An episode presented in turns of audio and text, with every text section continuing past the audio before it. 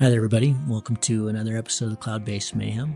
My guest today is a friend of mine, Thad Spencer, who I met through Bill Belcourt. He lives out in Minnesota, and this year he started flying in 2004, I believe, and this year realized a dream he'd been chasing for a long time and flying 200 miles, one of the few that have gone down here in the States. And he's just an absolutely fantastic storyteller. Uh, this will make you laugh a lot promise you're going to have a lot of fun with this. But in this journey of his, which is kind of unusual, he's had uh, some mishaps and he's had some pretty fun adventures figuring out how to tow out there in, in the flatlands and a lot of travel and some great mentoring from good people and just having a lot of fun on the way. So, without further delay, please enjoy this really fun talk with Thad Spencer.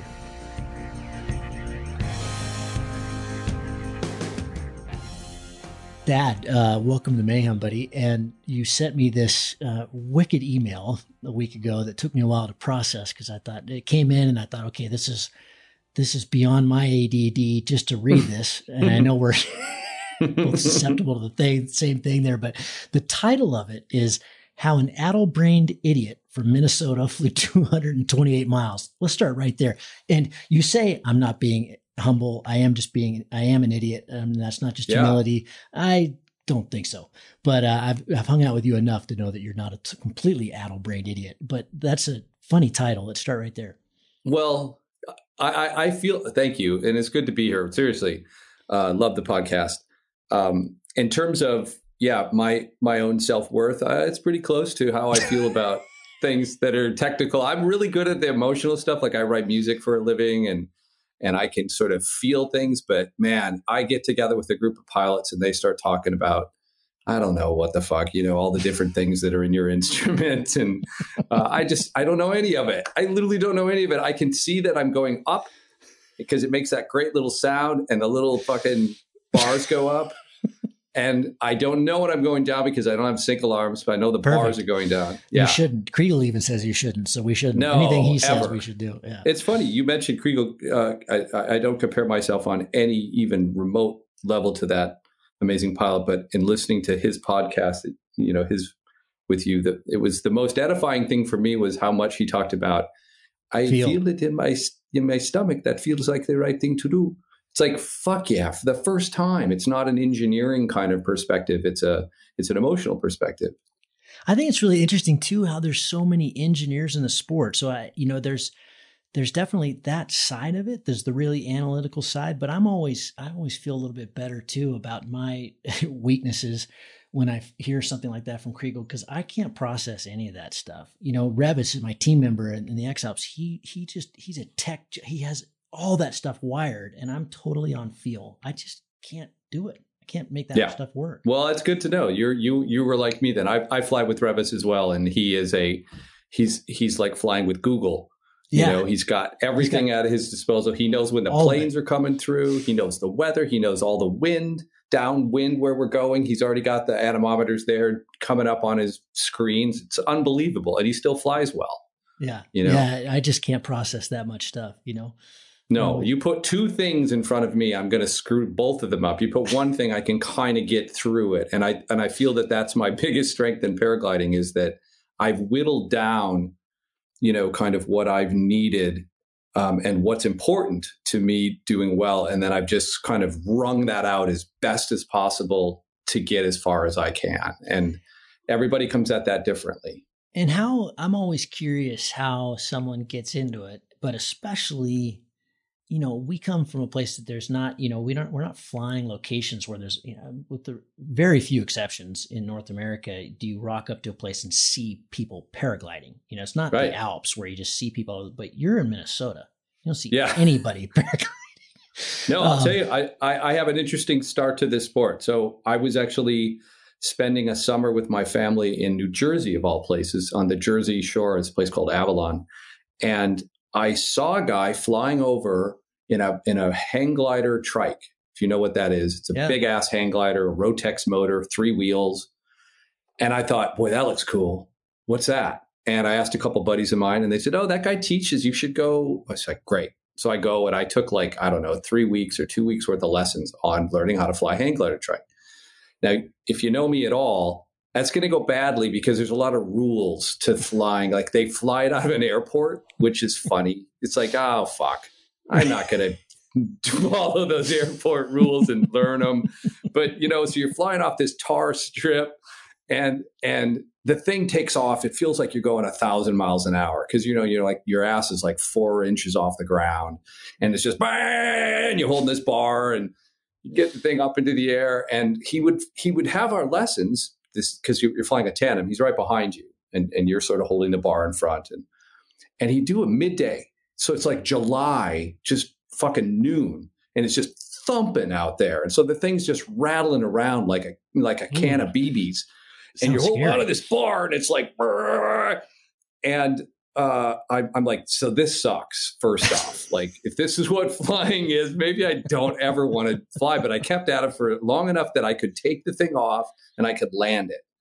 And when it was all said those are pretty done, important things, right? Right. And I, I got, I wouldn't say I got it, it, by any means proficient at it, but I, I got strong enough at it that I realized, yeah, I'm done with this thing. It's loud. It's the the airstrip, the hangar, just the whole like I don't want to be around all of that. I'm not yeah. that guy. I'm never going to say kilo niner J stroke five taking off from runway, right? Like I'm never going to be that guy. And I knew that about myself because I, I, had a couple friends that were pilots and they go, go, let's go fly. I'm like, okay, well, let's go fly. And it was just so much chatter the whole time. They're just talking to somebody the whole fucking time. Right. It's like, what about this is fun? Uh, you're just communicating with somebody. You're looking around the whole time. There's just a lot of drama and technical speak, I guess, that turned me off.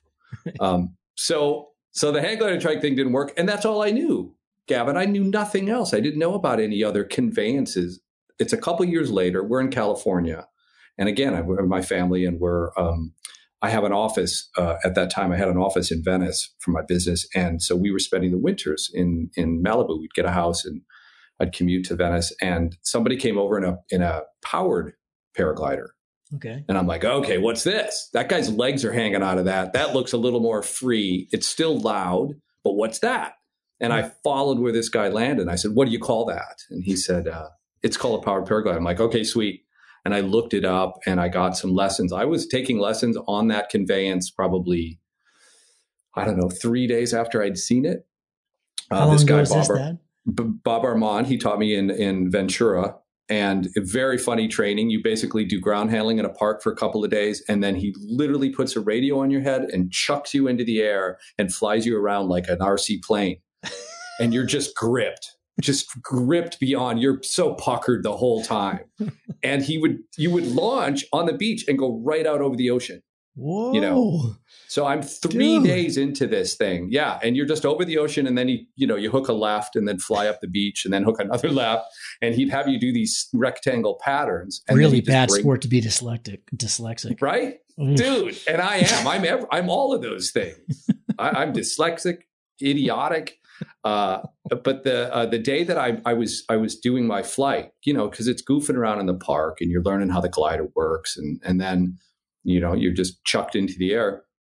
And the day that I was was doing that flight, um, I met this guy named Phil Russman, and he showed up with a video camera, things like the size of a you know, it's back in the day when video cameras were big things. Yeah. Because this is like 2003, and and he's videotaping me like, oh, perfect, yeah, let's videotape me because this isn't stressful. This is this is awesome already. So yeah, let's videotape me too. Let's add that to the whole equation. and uh, so they do, and and and luckily everything went fine. But afterwards, he said. Uh, Phil kind of approached me on the side. He goes, Hey, by the way, if you like this, you'd really like just paragliding. And I'm like, What is that? What do you mean just paragliding? He's like, well, you can do this without the motor. I'm like, well, fuck, really? Cool. and so I, I, but I'm from the Midwest, and, and you know, flying a, a, thing off of off of the flats, perfect, right? You know, you hmm. fire the motor up and you go wang around. Well, as you've aptly pointed out, with my ADD, I, I, I'm soon a little bored, and you know, somebody with my personality bored, I'm just going to get into trouble yeah. which I, I started to sort of do. I started to kind of find things that were more mischievous to do with the powered paraglider. And um, I would buzz suburban neighborhoods, you know, like I do foot drags on people's houses. Like uh, I'd come down there little because these I, I'm not a big fan of the suburbs. I live in the city, but I would fly this thing out in the kind of in the suburbs. And I, I, I would take off from this little ultralight field that I found. This guy let me do that, and he's great. And then I just kind of look around for things to do. And one of the things I like to do is there's a drive-in movie theater about two miles away. And the movie theater, I mean, movie theater screens, they're huge. They're just yeah. these huge things. And around dusk, when I'd be up goofing around, people would start to gather to see the film, right, in their cars. And there'd be this big semicircle of cars parked in front of the, the screen. Well, amongst the big semicircle is all the different roads that they have to, you know, to bring the cars in. And so it's this big playground for a guy like me. And every and there's a captive audience. They're just waiting for the fucking sun to go down so they can watch the movie.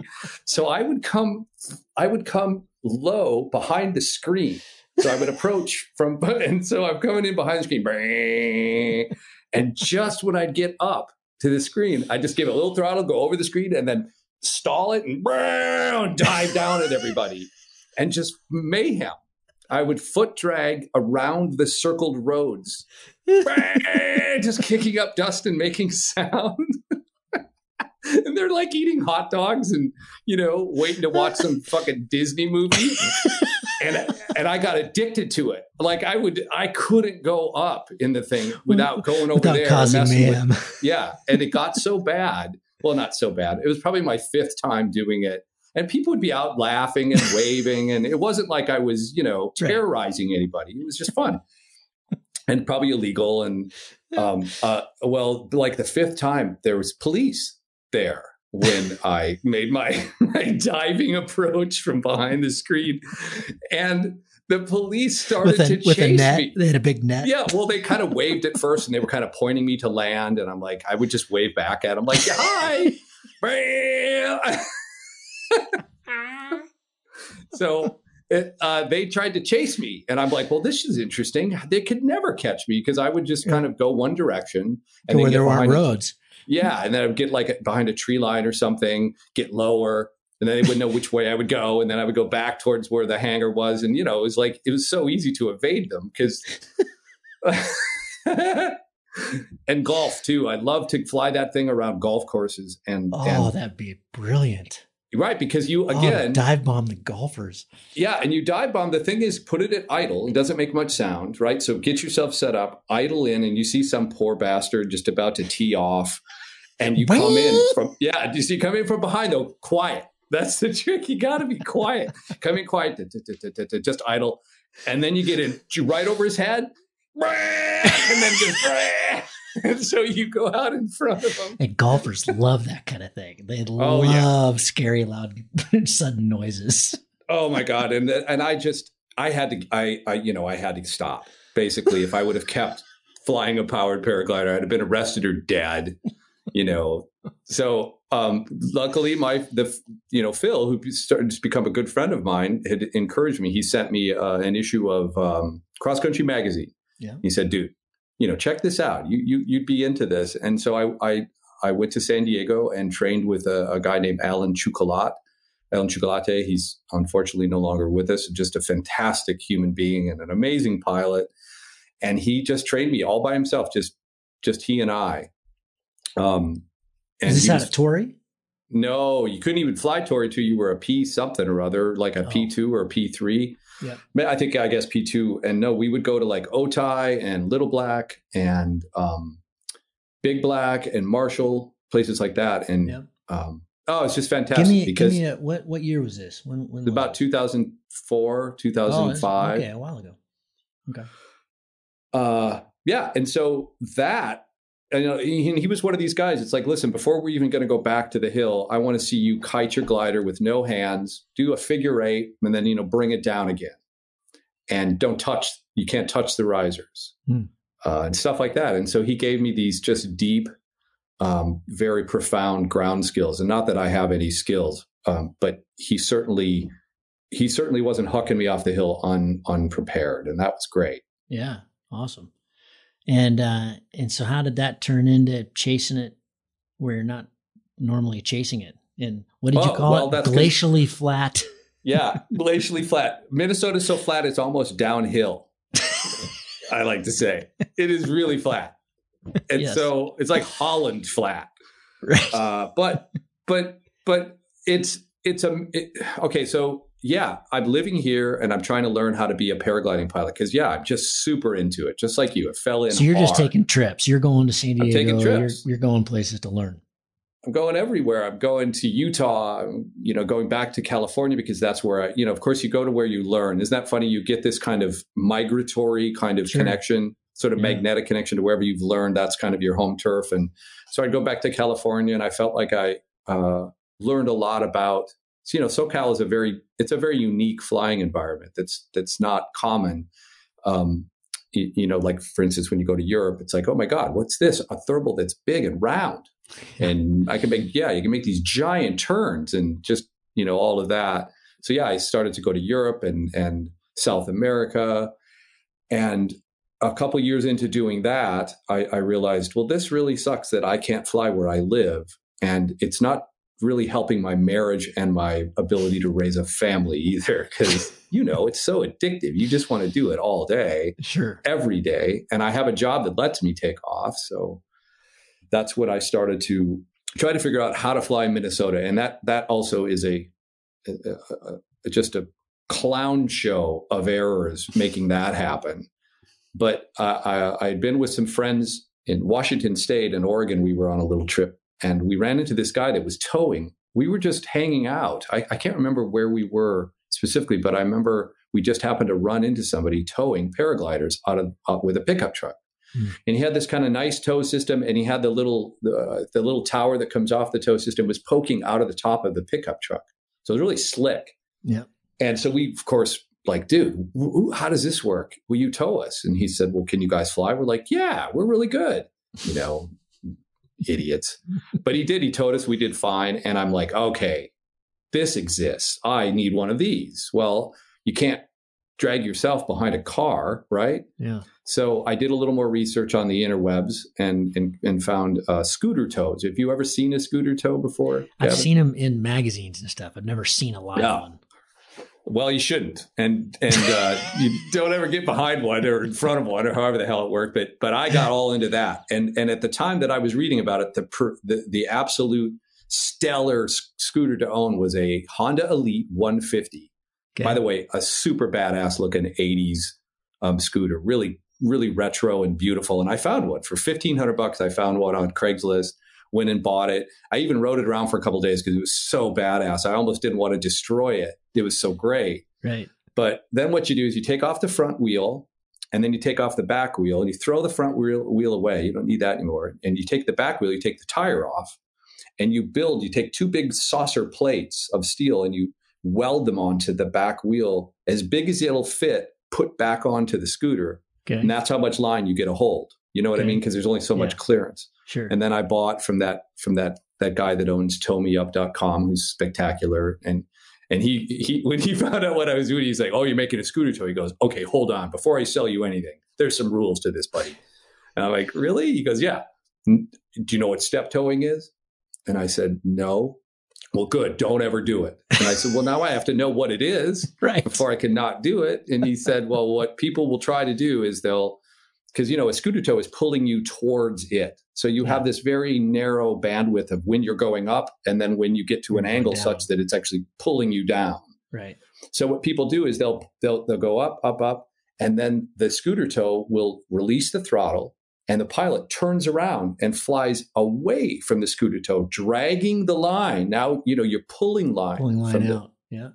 which by the way just the slightest problem while that's happening a little tangle um, something you know the the fair lead in the front that's that's guiding the line out you know has has an issue and there's tension Yeah. your your glider's just going under you in a heartbeat Right. right Yeah. so anyway uh, uh, what they do is then they go back down to the end of the field and then they turn around and the guy hits the throttle again and then they step up another level Sure. and then they do the same thing and then they step up yeah. We used to do um, the same thing behind a dinghy on the boat with ne- never successfully ever. Not once. With, We- with yeah We, we would try So- to do it, you know, when we didn't have a really long, you know, lagoon or something, we would try to do the step thing with the boat and it never worked. The pilot would always Yeah. in the water. Well, I never got to that point, thank thank God. But uh, we built the thing. I had this this guy Dan who was who was working. He he owned the little um, field that I told you about earlier, the little ultralight field. So it's a little grass field. It's about seventeen hundred feet. And Dan Dan goes, "What do you got there?" And I said, "Oh well, it's it's gonna it's gonna tow me up." And he tow you up. What are you talking about? I said, "It's gonna tow, it's gonna tow me up in my paraglider." He goes, "Don't you got a motor for that?" And I said, "Well, yeah, I do, but that's I'm bored with that, and it's fucking loud." You're reminding me of my favorite movie of all time, Fargo. oh yeah, well I'm from oh, that. Yeah. yeah, I'm from that part of the world. So I said, Dan, what do you think about helping me? You know, run this thing. He goes, okay. And Dan was a pilot. He flies ultralight, so he knew about ultralights. He didn't know about paragliders, and he certainly yeah. didn't know about towing or pay in towing. But we nonetheless put this thing together. We put on a little trailer. We dragged it to the end of the field, and the first thing we had to figure out is, well, how much do you twist the throttle? Because, you know, it's 150 goddamn cc's. It's incredibly overpowered for what it needed to do. Sure. And we didn't know that, of course, at first. So uh, my my addle brain said, "Well, how about we do this? Let's just pull a bunch of line out, and I'll get as you know, like a couple football fields away, and I'm just going to hold on to this drogue chute, and then you put some throttle on, yeah, yeah, let's see how. And he literally pulled me on my face. and I got dragged like a cartoon, like going down the field because I wouldn't fucking let go of the drogue. I was so hell bent on figuring this thing out. and so I'm like grass stained. My whole front, you know, is grass stained. And I'm like, okay, Dan, that's too much throttle. so let's do half that and uh, we, we we we we basically bracketed back until we got to, and then I I put this little post. I, I, I, I clamped like a little stick on the throttle. So as he pulled it up, the stick, when it got vertical, that was as far as he was to to to use the throttle. Gotcha. Okay. Because you know I'm I'm 1,700 feet away. I'm a speck basically from him, and yeah, so we were so far away that no, he can't really see me. So we we would radio, and I would say, "Okay, Dan, I'm going to get ready. So in 30 seconds, start the tow. And then I would, you know, grab my risers and I would either, if it was a reverse, get my glider up and get ready. And then I'd just stand there like an idiot in, in reverse, but, you know, waiting. And, and then you'd slowly see the tow line kind of burn, start to vibrate, and then burn, start to come up off the ground. And then you get pulled and then wham, you're in the air.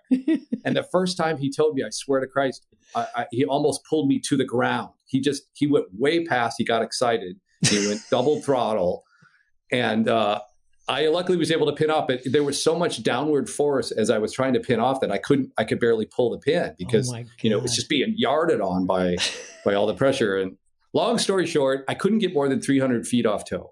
And and you know, 300 feet is just a, a horrible low save. Yes. And uh, on a couple of days, I actually got up and got out and it was amazing. And and but most of the days it was just a nightmare and i i would tow like 15 times watching the clouds build you know and be just beautiful, I, you couldn't get perfect. Yeah. You couldn't get there. Yeah. So, so that's when i started to abandon the, that tow system and i started to look into pay out which you know was a different deal. What i thought i would do is buy a winch buy a truck because at the time i drove like a car and um, then find somebody to tow me. Because you know there's I, I can do that. There's some retired guy or you know some ex navy pilot i don't know but i'll find somebody. Yeah. And so i start looking on the internet and i'm, I'm about to buy one of those cloud streets from santa croce um, and and that's all looking good and then a friend of mine who knows that i'm looking for one of these systems goes dude there's a guy in minnesota that makes one and he sends me a link and this is still kind of early days of, of the internet um, but you know, it was enough internet. And sure enough, this guy named Steve Serene is selling this beautiful little tow winch, and he's he's like a half an hour from from me where I live. Unreal. Yeah, and I had no idea, and so I bought. I'm sorry, I didn't buy his tow system. I went and saw it and met him, and we got along. He's he was retired at the time. I was just obsessed. So we fit together like you know a hand and a glove, and we just started towing. And a lot of times we go out and I would tell him and then he would tell me and, and vice versa. And um, as as things progressed, we started to. That's you know, I'm I'm answering your first question, which is how did you get to start chasing it? That's when the idea came to me that, hey, what's the longest flight in our state? And maybe there could be. Some, so you're some, you're you're doing some XC at this point. You're traveling. You're you're going to South America. You're going to Roldanillo. Where are you going? You're, you're yeah, you're, yeah. You're yeah. piecing it together in terms of like what what are you flying at this point? What wing and, and what kind of distance oh, are you doing back then? I think back then when we were getting that tow, I might have even been still on like a a C, um, because I remember getting the Delta, and then and I was towing on that. Boy, I, I, wish I wish I had a better brain for those kinds. Of, I've listened to your podcast and guys go, "Oh, back in '97, I was flying the Edel yeah, bop, bop, bop, bop, with six cells," and it's like, God damn, I can't remember what I did yesterday. uh, but I'm pro- I'm not flying the hottest glider by any means. Okay, so you're time, flying a mid-range glider, and you're yeah. what, are you, what are your distances back then? What are you doing? 50k, 100k, 200k? Well, I was always in miles because even yep. though I would fly in Europe, I'm still just miles. So back then, I remember the first good flight was like 70 miles. I okay. remember putting that, and that took me like all day. You know, because I'm just so stupid and slow, and I'm not leaving lift early. You know, I'm making all the all the classic mistakes. But but but realizing, holy shit, there's some potential this. here. Yeah, you know, right. and and previous to that, our historic OG pilot of, of Minnesota. His name is Paul Lundquist, and we have to put a big shout out to Paul Lundquist because he got it going way back in the day. He's an ex hang glider pilot, um, and he's you know been around. And he had his his record flight at that time was was 52 miles. Wow. And, and probably on just one of the, you know, you can imagine the gliders they were flying back in the day. Probably had four cells, and you know they're probably tugged up with twine, binder twine you know but but getting it done. And and so paul was also a resource of you know i learned a lot from him just about sort of um, what kind of weather he found to be the best you know sort of days and what time of year that that might be. And at the time i was thinking oh midsummer is really when it's going to be. And so i was chasing it a lot. At, frankly when the season's almost over our season is really about early spring. Mm-hmm. and it's and that might be similar to you. I've heard you talk about Sun Valley booming in, in the early spring. And that's when it's really great here because the fields are black. Um, there's cool air giving you a great lapse rate, you know, lots of sun with really cool air. Mm. And um, you talk about how cold it is. I, I didn't appreciate that. You're you're you're way for those listening uh, who aren't as familiar with the states as as those of us in the states. You're way up north. It's cold. Yeah, spring, Canada right? isn't that far away. Right. You know, it's funny though. I mean, yes, it's cold here, and I have I can impart some wisdom about keeping keeping warm in in those flights. But you know what? The coldest flight I've ever had in my life was a couple years ago with Revis and and Gavin was uh, at, at Marshall, mm. Southern California. Mm. I froze just beyond. It was one of those tall days where maybe you're getting to 10, yeah. 10 grand, yeah. and uh, I, my hands became frozen claws. I, I, remember they were they were unrecognizable as hands to my body. I would look at them and see that they were hands, but could not recognize them as such and be connected to my body in any way. And it was just pain and oh, awful. it hurts so bad. It hurts so bad. I had one last spring training here where I got pretty tall, and I had my electric gloves and all that, which don't do much. And uh, I mean, I I lost the feeling in three of my fingers for over three months. And oh I've my talked, god! I've talked to doctors about that. It's not good for you. I mean, that's no that, tissue damage. Yeah. Is that so? That's frostbite then. Yeah, it didn't look like frostbite. I didn't get black or anything, but I just had a guy on the show, Justin Grisham, an ER doc, and he he kind of laughed when he heard he say that. He said, "Yeah, you shouldn't be doing that to yourself. It's no. we got to take care of ourselves a little better when we're up flying because you just keep well, going because you're having one, you know. But right, God, it hurts. Oh, and and uh, well, when you and I flew Blackhawk this year, I was I I went down from my hands. Same thing. I was just like, oh, that's it. I can't cold. take this anymore. Yeah. My hands hurt so bad. I was the same way. That was freezing. But I do I do have a tip, and and you probably know this as well. And Revitz actually, I think, uh, gave this one to me. So I've got the best electric gloves that I can find, and I've literally I've I have every pair that you can buy, um, and you know they're all about the same as you know, but they do offer some level of heat Yep. But you have to have chemical warmers inside the electric gloves. And I have learned to put chemical warmer on top of my hand and at the inside of my palm. So I have two chemical warmers plus the electric glove. And then I carry two more backup chemical warmers in my, mm. my harness. Because mid flight, regardless of how much heat they, oh, these will last seven hours. It's bullshit. They last about four, right? Yeah. Yeah. I mean, they'll still they're, they're still warm, but they don't have how that do you, hot warm. How do you manage the transition though? I mean, the days that are really cold like that, I just, I mean, the thought of taking my hand out of my glove for a moment is just terrifying because you know how you get that where you can't get the hand Yep. back in and you're Yes. just like, fuck, I'm, I'm hosed here.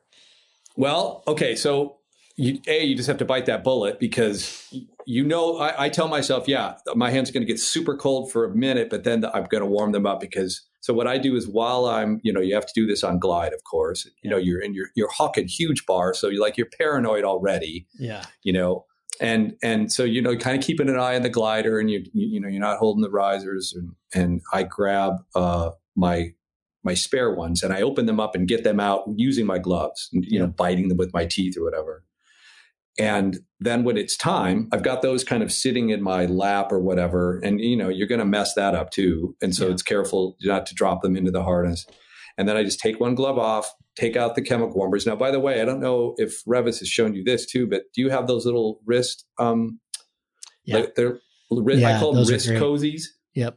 Those are important. And I pull those up right, and so that's where I've tucked in the ones that are on the top of my hand, and I have one tucked in the bottom. So they're holding the chemical warmers onto my my hand. So I go pop pop, throw those in the harness, pop pop, put the new ones in, put the glove on, and then I do the other hand. So you do one on the palm and one on the back. Yeah, because that's where your blood comes in. It comes in Yeah. the top of your hand, I guess, and then it goes to your finger. So those two things have helped me a great deal. And then the other thing you can do, it's much more difficult with a two liner, as you know, is mittens are the are the you know I've got the giant giant Arctic Explorer. They're just the hugest down mittens you've ever seen, and I can grab the top. You know, on the Zeno, I can. What I'll do is I'll I'll I'll hold with on top of the toggles with those mittens. Yep. And so you kind of hang like an ape in a way. Uh, instead of using your fingers, you have Yep. to use your whole palm. And that works. I get used to it. And by the end of the flight, it feels natural. I'm I'm having some pretty good luck with. I mean, I think this is an important part of the discussion. It's you got to keep your hands warm, but I'm having some pretty good luck with uh with over mitts. You know, so just take down sleeves, cut them off. Uh, you know, you see Yeah. these guys in Pakistan flying like that all the time. Yes. Um, but does it work? Because it always looks like a handful of trouble to me. Like, wait, that's always on my risers. it's another thing that is problematic. Yeah, for sure. What I'm doing now is because if you properly take it all the way up over the hand and do some kind of cinch off, then I'm freaked out. Uh, what ha- what if something happens? Get into my reserve? Can I get it all out of there? All Yeah. that type of stuff. I really don't like. You know, a lot of people will have them cinched off above the toggles, and and so you're you're those are on your glider, but I don't like that because you're launching with those, and Yep. you know, and, and I don't like stuff, and I usually don't like launching with even gloves on. It's just habit. I, I don't I don't like having anything in the way. I want to be able to feel everything when I'm launching. So, so that's problematic. So now what I'm doing is I just I have them rolled up on my wrist, like you're talking about. You know, they're pretty loose. They don't have any cinch straps or anything. Just rolled up over my wrist, so they're totally out of the way when I'm launching, and then and just thinner gloves than just normal gloves. And then when I fly, I pull them up over and I kind of just hold them like that with my Mm. fingertips. So the fingertips can still get a little bit cold, but you can kind of do it in a way where you can think and then still Okay. hold everything. And then they're, So you're, you're self holding. nothing's in the way. Yeah. I'm self Okay, so instead of them being above, the the your your your toggle hand is inside it, but you're holding the downy thing together over the handle with your fingers. exactly. So, cause I just, they're, they're, they can be cinched down on the forearms so you don't lose them. I'm not Yeah. worried about that, but I just don't like having any cinching up by the hands. Cause if you, you know, if you suddenly got to get out, then I like to have a nice clean to go to the reserve. And that's working pretty well. Again, it's it, there's some fumbling around. It's not awesome on the bees. It's Yeah. you know, like you said, it's but you get used to it. I also had a real hard time with keeping my torso warm. Well, my torso I can keep warm, but but my legs. Yeah. So, you know, even though you're in the pod and you and I in the same pod, and it, it is the Cadillac of warmth in terms of it's pretty good about keeping the wind out and it's pretty thick neoprene, but it is still, I you know, you're, you're at those kind of, you know, I think this year on my big flight, I think it was 11 degrees at base. And, you know, you got that wind and it's just really hard to keep your body. And I'm 150 pounds, so I don't have a lot of extra anything. Down pants. Bill hit me to down pants. He even sent me a link to Oh, he goes buy these. And you look like a complete you look like you're going to a German discotheque when you're wearing them. They're like they're black and they've got these little squares and you're going to go out dancing in them. They're really kind of they're a little tight fitting. But what's amazing is they fold into a little tiny pack. You can chuck it in the back of your kit, and then just before you launch, you pull them on over your jeans or whatever Hmm. pants you're wearing. Smart. And those changed everything. I, I at least a fifty percent upgrade in warmth with the down pants. I mean, they always say that, don't you? I mean, to be warm, to keep your feet and hands warm skiing, you got to keep your core warm. So it makes sense that we, I mean, the first, my big upgrade this year was the 800 fill massive Patagonia jacket. Yep, I You got it. Big down. Oh, it's so cozy. I'll sleep on it. It's, those are But so I put nice. that I put I put more down under that thing. Like that's my Totally. overwrap. Yeah. but I have I have like a multiple layer one, layer two, and then wool, and then I use then I have one of those smaller Patagonia down sweater things, Yeah. and then I put that bad boy on, and then I wear goggles, balaclava Goggles help Um, a lot. goggles. Yeah. Made, they were that was a huge thing, and I have That was a bad eyes. for me too. Do you have Do you have glasses? Do you wear glasses? Yeah, just a couple years ago, my eyes started going bad really quick, and uh, Yeah. so now I'm, you know, in the X Alps, I've got my goggles with the corrective on the inside. That's what I got. I just Yeah. got those. They're amazing. They're great, and I, I, I just, I realized I, I can't see birds and stuff anymore. You know, it was, Yep. I, my, I'm the distance one. I can't see in the distance, and so That's that's me too. yeah, and that made a world of difference. Well, What wait, pro- how- but how do you see your instruments? That's my problem Well- now. Is I can well, see my instruments without them, but with with them, I can't see my instruments anymore. Okay, you well, don't use got a instruments, really- do you? I got a, exactly. I got a great tip for you. Fuck the instrument. and by that I mean, dude, I'm flying downwind straight as I can. Right. I don't need anything. I mean, the only time the instruments become an issue is when they start telling me I'm, I'm in airspace, which you know at some points they do, and then I'm like, fuck. And then I have to lift up my goggles and look. It's like, oh fuck! It's some municipal airport. Shut the fuck up and let me fly. And then I just keep going. Uh, other than that, no, I don't have to look at the instruments. Now, if I'm flying in a competition, which I don't do, I've done them in the past, but I'm just really not. I'm not well suited for competition either, because again, it has rules and it Hmm. they want you to do a certain thing, and I may not want to do it that day. And so competitions are great for me. So I don't really have to see my instruments that much, but it is an issue. You're right. But boy, to see birds and to see the the topography and everything in real clarity, I start. I'm 58, so I'm a, I'm a good what 10 years older than you. I'm, uh, Imagine- 49, yeah, it's pretty close. Okay, well, your eyes start once they start going, it really progresses. It's a downward slope, and having those. Uh, so anyway, I didn't fly with goggles for many, many years because of this, because I was flying with prescription sunglasses, and tons of air was getting in, and I put the goggles on, and it's just it's almost like a cockpit, you know, of yeah, warmth. and, and it's a lot warmer. I also I don't really like full face helmets. I went through a period where I did them, but I don't I don't like that. I like just a light warm. So you have to have the goggles again just for warmth.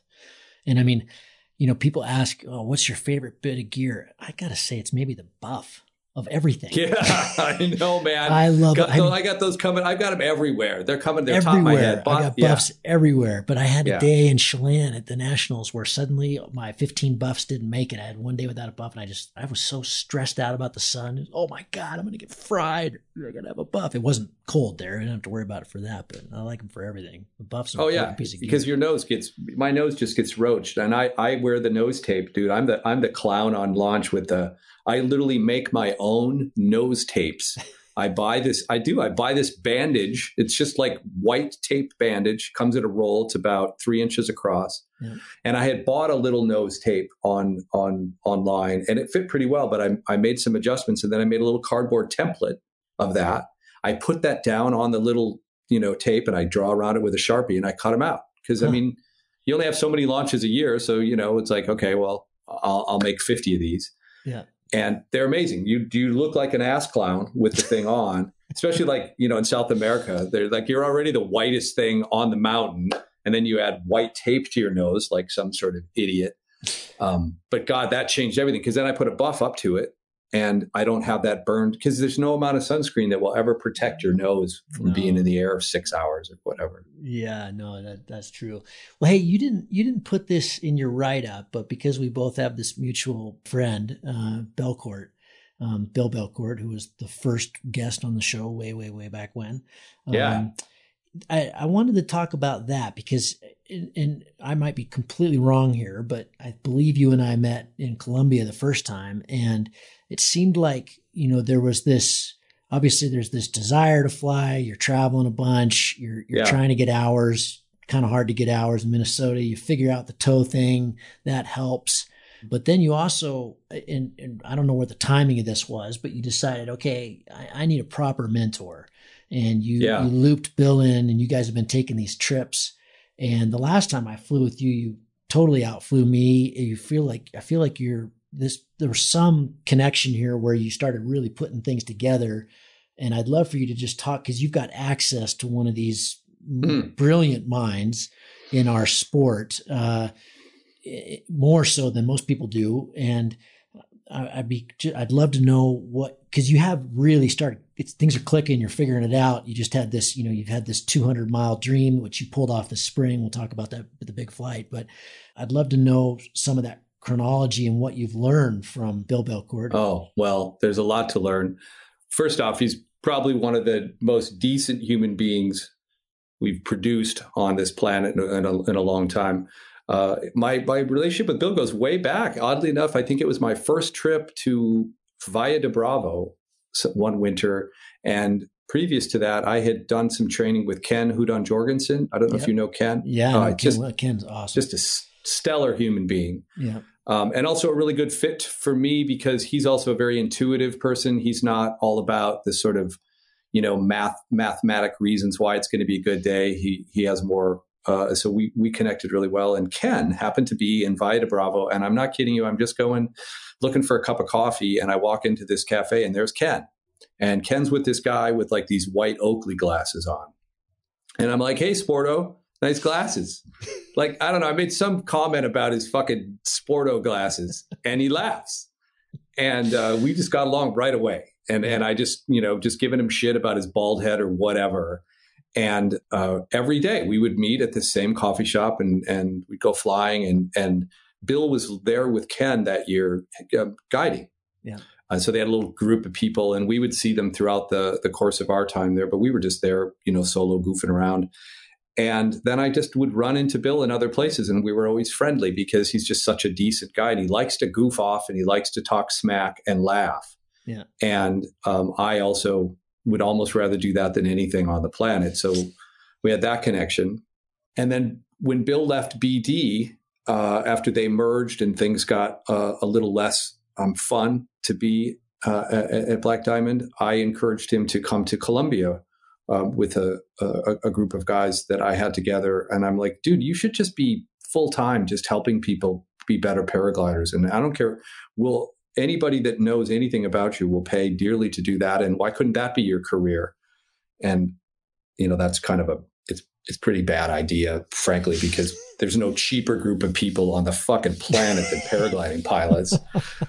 But but I said I would love to, you know, I would love to take this to another level because I felt my flying was getting to a certain point and I was having a hard time. It's really hard when you're by yourself. I fly by myself. I don't have a big flying community around me. I don't have people that I'm chasing you Yeah. know um, and that's a big that's a big way to get better at anything when i got better at music is because in this local music scene of minneapolis i just wanted to be the best i could possibly be and there were so many amazing people and you chase so much harder when there's somebody showing you the bar right Mm. but when you're flying towing here and, and having a few you know long flights or whatever it's all built on my own sort of motivations and my own kind of skill set and it's like a bad feedback loop when you're not very good and you're feeding off of your own very not very goodness. You don't get much better fast. Right. so long story short bill bills was like yeah I, I, let's do that. So we all went to, to to colombia together and and bill was a little worried. He said you know what do i need to prepare? I feel like i need to prepare a lesson plan or i'm like dude just fly with us. It's it's going to be edifying no matter what we do. Let's just fly, and then we can talk about how we flew that day, and then we can talk about how we can fly better. Hmm. And it was just great. Everybody on the trip, you know, first off, you get to know him better, and it's just it's just a fabulous onion. You peel off layers, and it's just deeper and deeper. He's not just an amazing pilot; he's just a really thoughtful human being Yeah. that understands a lot about a lot of things engineering he understands about i mean he understands about my business he's given me fantastic advice about my business and he could tell you about cars i mean there isn't anything he doesn't know about Yeah. but I, maybe i've learned more than anything is watching him climb like his ferocity in a climb and his just razor sharp focus is is a joy to be around and it lifts you up and, and that's not a pun but it, it really does because there's this great quote from bruce um, goldsmith's book and i hope that i'm i'm quoting this correctly but you should never be outclimbed by anyone or anything mm-hmm. a paraglider is no less capable in a thermal than a bird and mm-hmm. a bird is no more capable than we are you're all in the same lifting air you should all be going up equally and so if you're being outclimbed you're a dumbass yep and man, when I read that, that made a lot of sense because I have been outclimbed my whole fucking life. And you know what I mean? Like it's it's so easy to be outclimbed if if you have the kind of brain that I do, because it's hard to, to, to have that laser focus. And if you don't hmm. have the laser focus, then you better have thousands of hours of climbing so that it's bone marrow deep in you, which again, I had neither. I'm a, you know, a, my my brain's like a like a tuna fish can with a BB rolling around in it and then I've got like not enough hours uh, under the glider. So climbing was everything to me because let's face it, if you climb faster, you go further. Everything gets better when you can climb well. And so just spending time with him and and being just out climbed by him repeatedly to the point where it's like, wait a minute, now I'm starting to hang on, you know, and then just fighting it out, you know, yeah. and that was that was absolutely seminal for me um, and then to be able to, you know, in the van on the way back to say, hey, you know, today when we got to this point, uh, it was an interesting decision when we all decided to such and such. And then to be able to debrief with someone with his encyclopedic memory of A, the flight, but also this deep knowledge about paragliding and free flight in general. It's, you put those two things together and yeah, you're with, it's a master class. Mm.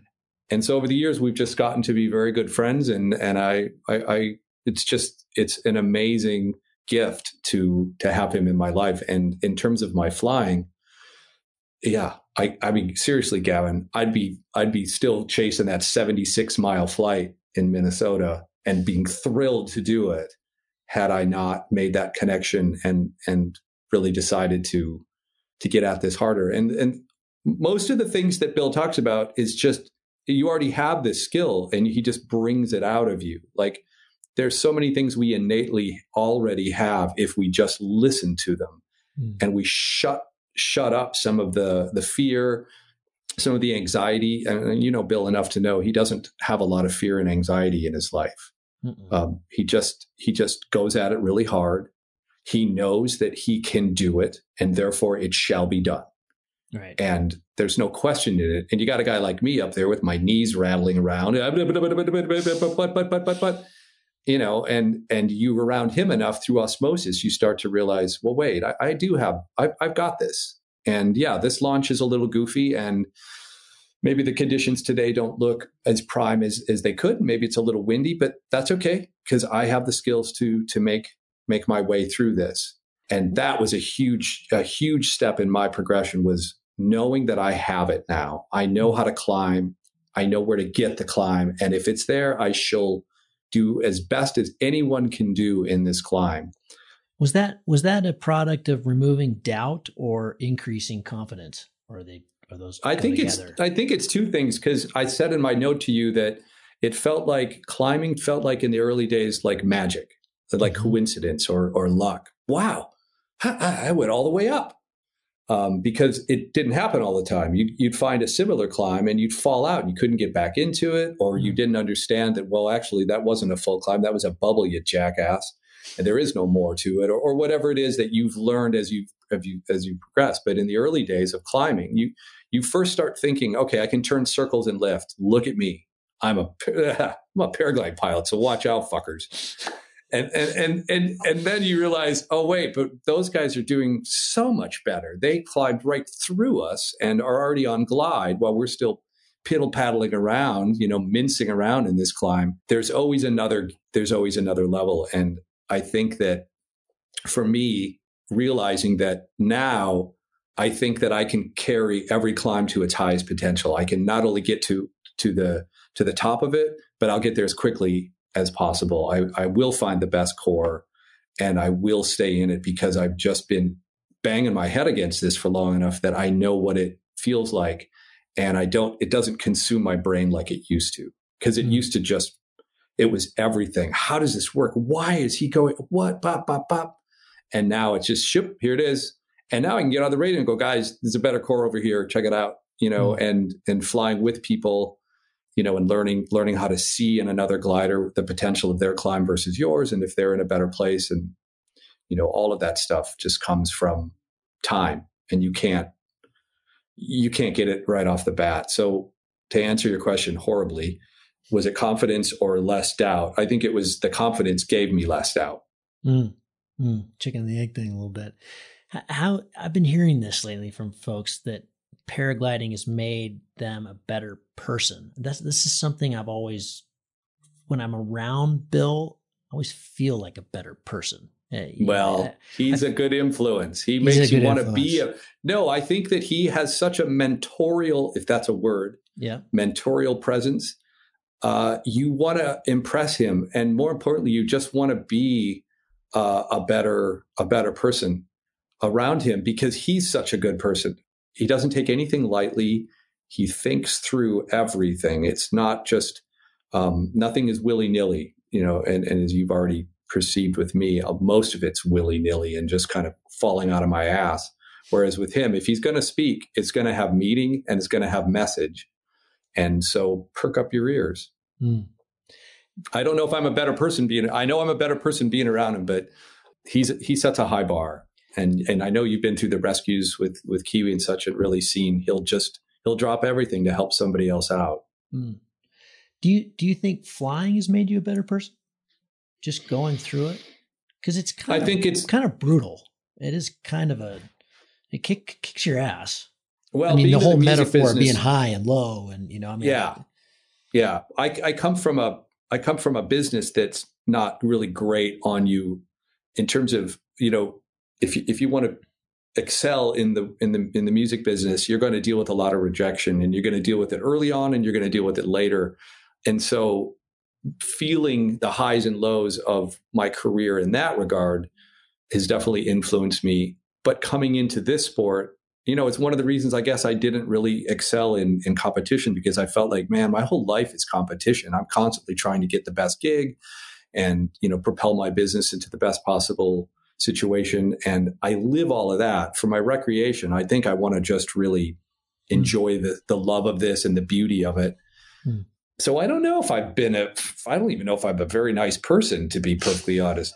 Gavin. So you're making it a huge assumption, but I, I I think that I think that it definitely teaches you humility because if you don't look at it from that perspective, you will never grow. And and for me, I think I knew I thought I knew so much in the early days of this sport. Guys, look at me. I'm launching great. I'm climbing out. So come on. You know, and Jesus, what I didn't know and what I don't know right now would fill volumes. Yeah. So I think that that humility and that respect for what a deep sport this is and and what it really takes to, to be excellent that's something i definitely possess whether that makes me good or bad it, it, at the very least makes me at least humble in one aspect of my life mm. what do you think has contributed the most to your pulling off this big flight this spring what was the or maybe give me three things. What what how did well, how did yeah, the stars could, align I probably, there? I probably couldn't come up with one, but but I'll say this, and I think that again that onion analogy has been used in this conversation by me already once, but it's it's apropos here in that you see this goal and you think, oh well, I mean, you know, you just get good. And yeah, once you're good, boom, you're downwind, baby. It's going. And so you start with that, which you need to have, just like when you're starting a business or if you're chasing a girl that's way prettier than you, you have to have that blind ambition, mm. right? Because otherwise you won't do it. And so a lot of blind ambition was what drove me early on and not not seeing a lot of people around me doing it other than when I would be on trips was also maybe beneficial to keeping me still inspired and not know how bad I was. Mm. And then failure is this amazing lesson because you see this amazing day, you see the cloud streets, you know that those are cloud streets that carry people across the country. You know, but you end up on the ground in 52 miles. Like that is a wonderful instructor of fuck, what am I doing wrong? and I remember there were a couple of really long flights, like Bill and I would have, we had this relationship where I could call him and debrief. This was before we started to go on trips. I just knew him well enough that I could say, okay, this happened to me. Like the first time I spun my glider, for instance, I remember calling Bill and go, God, this weird thing happened today. I was going along and, you know, and he's like, well, Thad, you, you spun your glider. Did you have a lot of brake on one side? I was like, yeah, of course I did. I was in a steep turn. and uh, he would take me through very, very kindly. And the same thing happened on flights that I felt like I had it. And all of a sudden I was on the ground and we would sort of debrief. And, you know, he'd give me little tips along the way. Some things were like, well, listen, you were under a cloud, but it wasn't pulling, but it looked like it was pulling. Do you think that if you would have stuck around, that cloud could have rebooted? Because mm-hmm. it was a cloud you had seen for, say, you know, three miles. You know, I might have been watching this cloud for 15 minutes before I got to it, and then it wasn't pulling. And often what I would do in that case is I'd go bucket and I'd I'd push I'd push low downwind to try to get to something else and then eventually dirt like a like the fool I was. And Bill helped remind me sometimes that's not the play. It's to wait. This is going to reboot because clouds come in cycles. And have you it, you had been watching that one long enough that it probably was cycling because you know it'd be one of these. I remember the day. I remember this cloud. I remember this conversation with Bill because it was a big cloud that just should have been yanking me up, and it wasn't. And I'm sure he was right because I've used that in in in, in subsequent flights that sometimes a cloud that looks like it's really going to work might just be at neutral or even you know no pulling whatsoever. And i'll stick around. I'll just wait. And even though i may be losing a little altitude uh, i don't get frustrated and I, I sit with it. And sure enough it oh and it and it re- it starts to repull. It's a reboot. Because whatever triggered it the first time will probably trigger it again mm-hmm. right? Mm-hmm. so it's a lot of little things but again, I'm answering your question poorly, but what I learned, if anything, is how much I had to learn and how much better I had to get at flying a paraglider before I was allowed to be in this rarefied air. I mean, you know, a 200 mile flight in the United States, there's like 10 of them. Yeah, I don't. I don't even know if there are ten. You know, uh, in terms of records in the United States. Yeah to, you have to find the weather pattern. You have to be ready for it. You have to be available. You got to launch as early as humanly possible. You have to survive that horrible part of the day in the morning where you really shouldn't be flying, but you have to be because that's what's going to give you the extra kilometers to get. You have to climb super fast. You have to know when to leave the lift and to know that you don't need all of the base. You don't need to get to base today. Just take it to five grand and go. Because look mm-hmm. at, boom, there's another one. Boom, there's another one.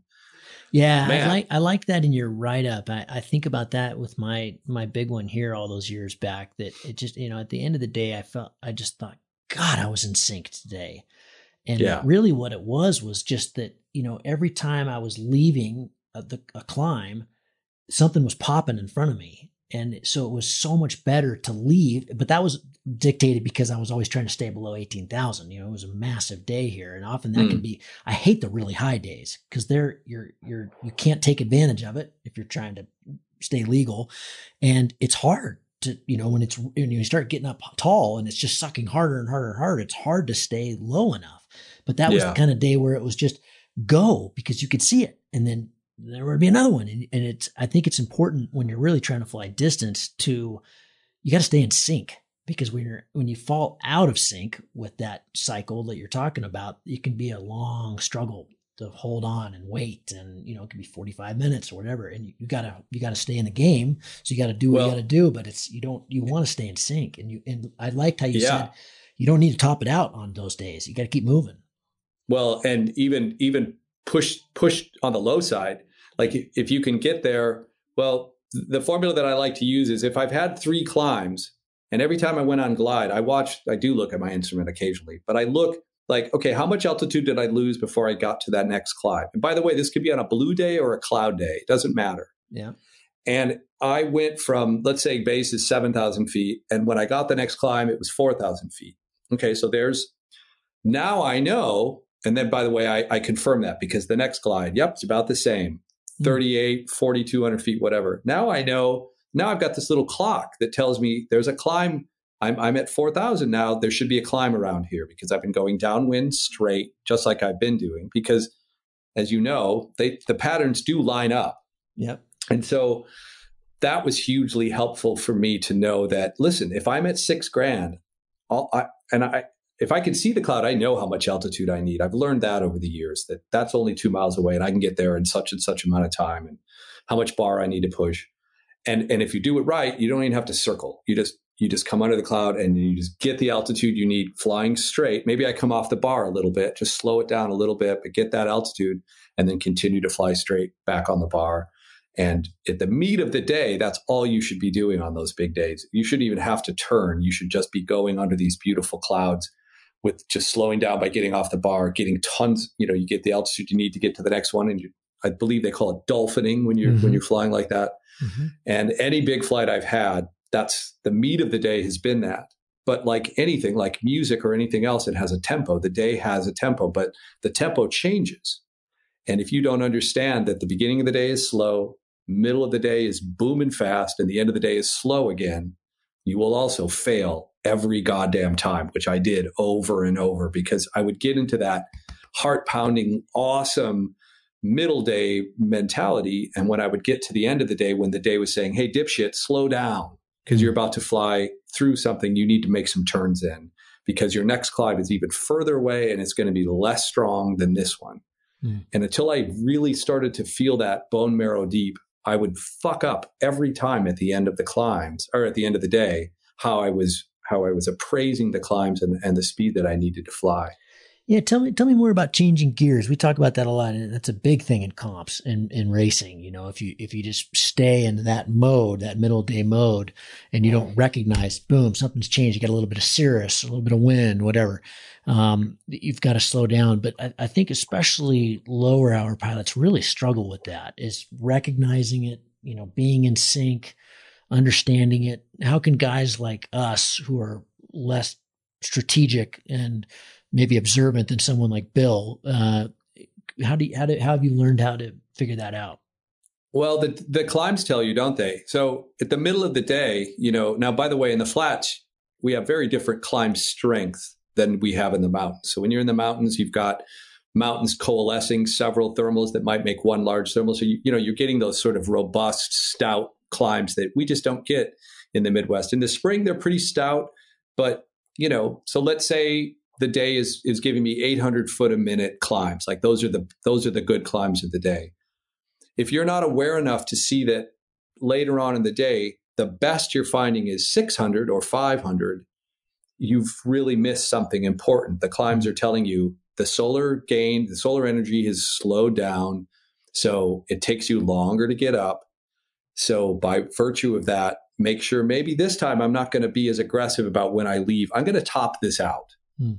right? Because the climb told me I should, and I guess I started to be more more. I opened my my ears a little bit more and my my perception to the climbs just tell me how fast to fly. When they're booming and the clouds are really, you know, that that they have those dark bottoms and the sharp edges, and you know it's just like that thing's pulling, I'm going, boom. But all of a sudden, two things actually happen. The clouds start to have that softer kind of look to them later in the day. They don't have maybe the same height. They might kind of spread out a little more. They're not as sort of and tight and kind of hamburger bunny.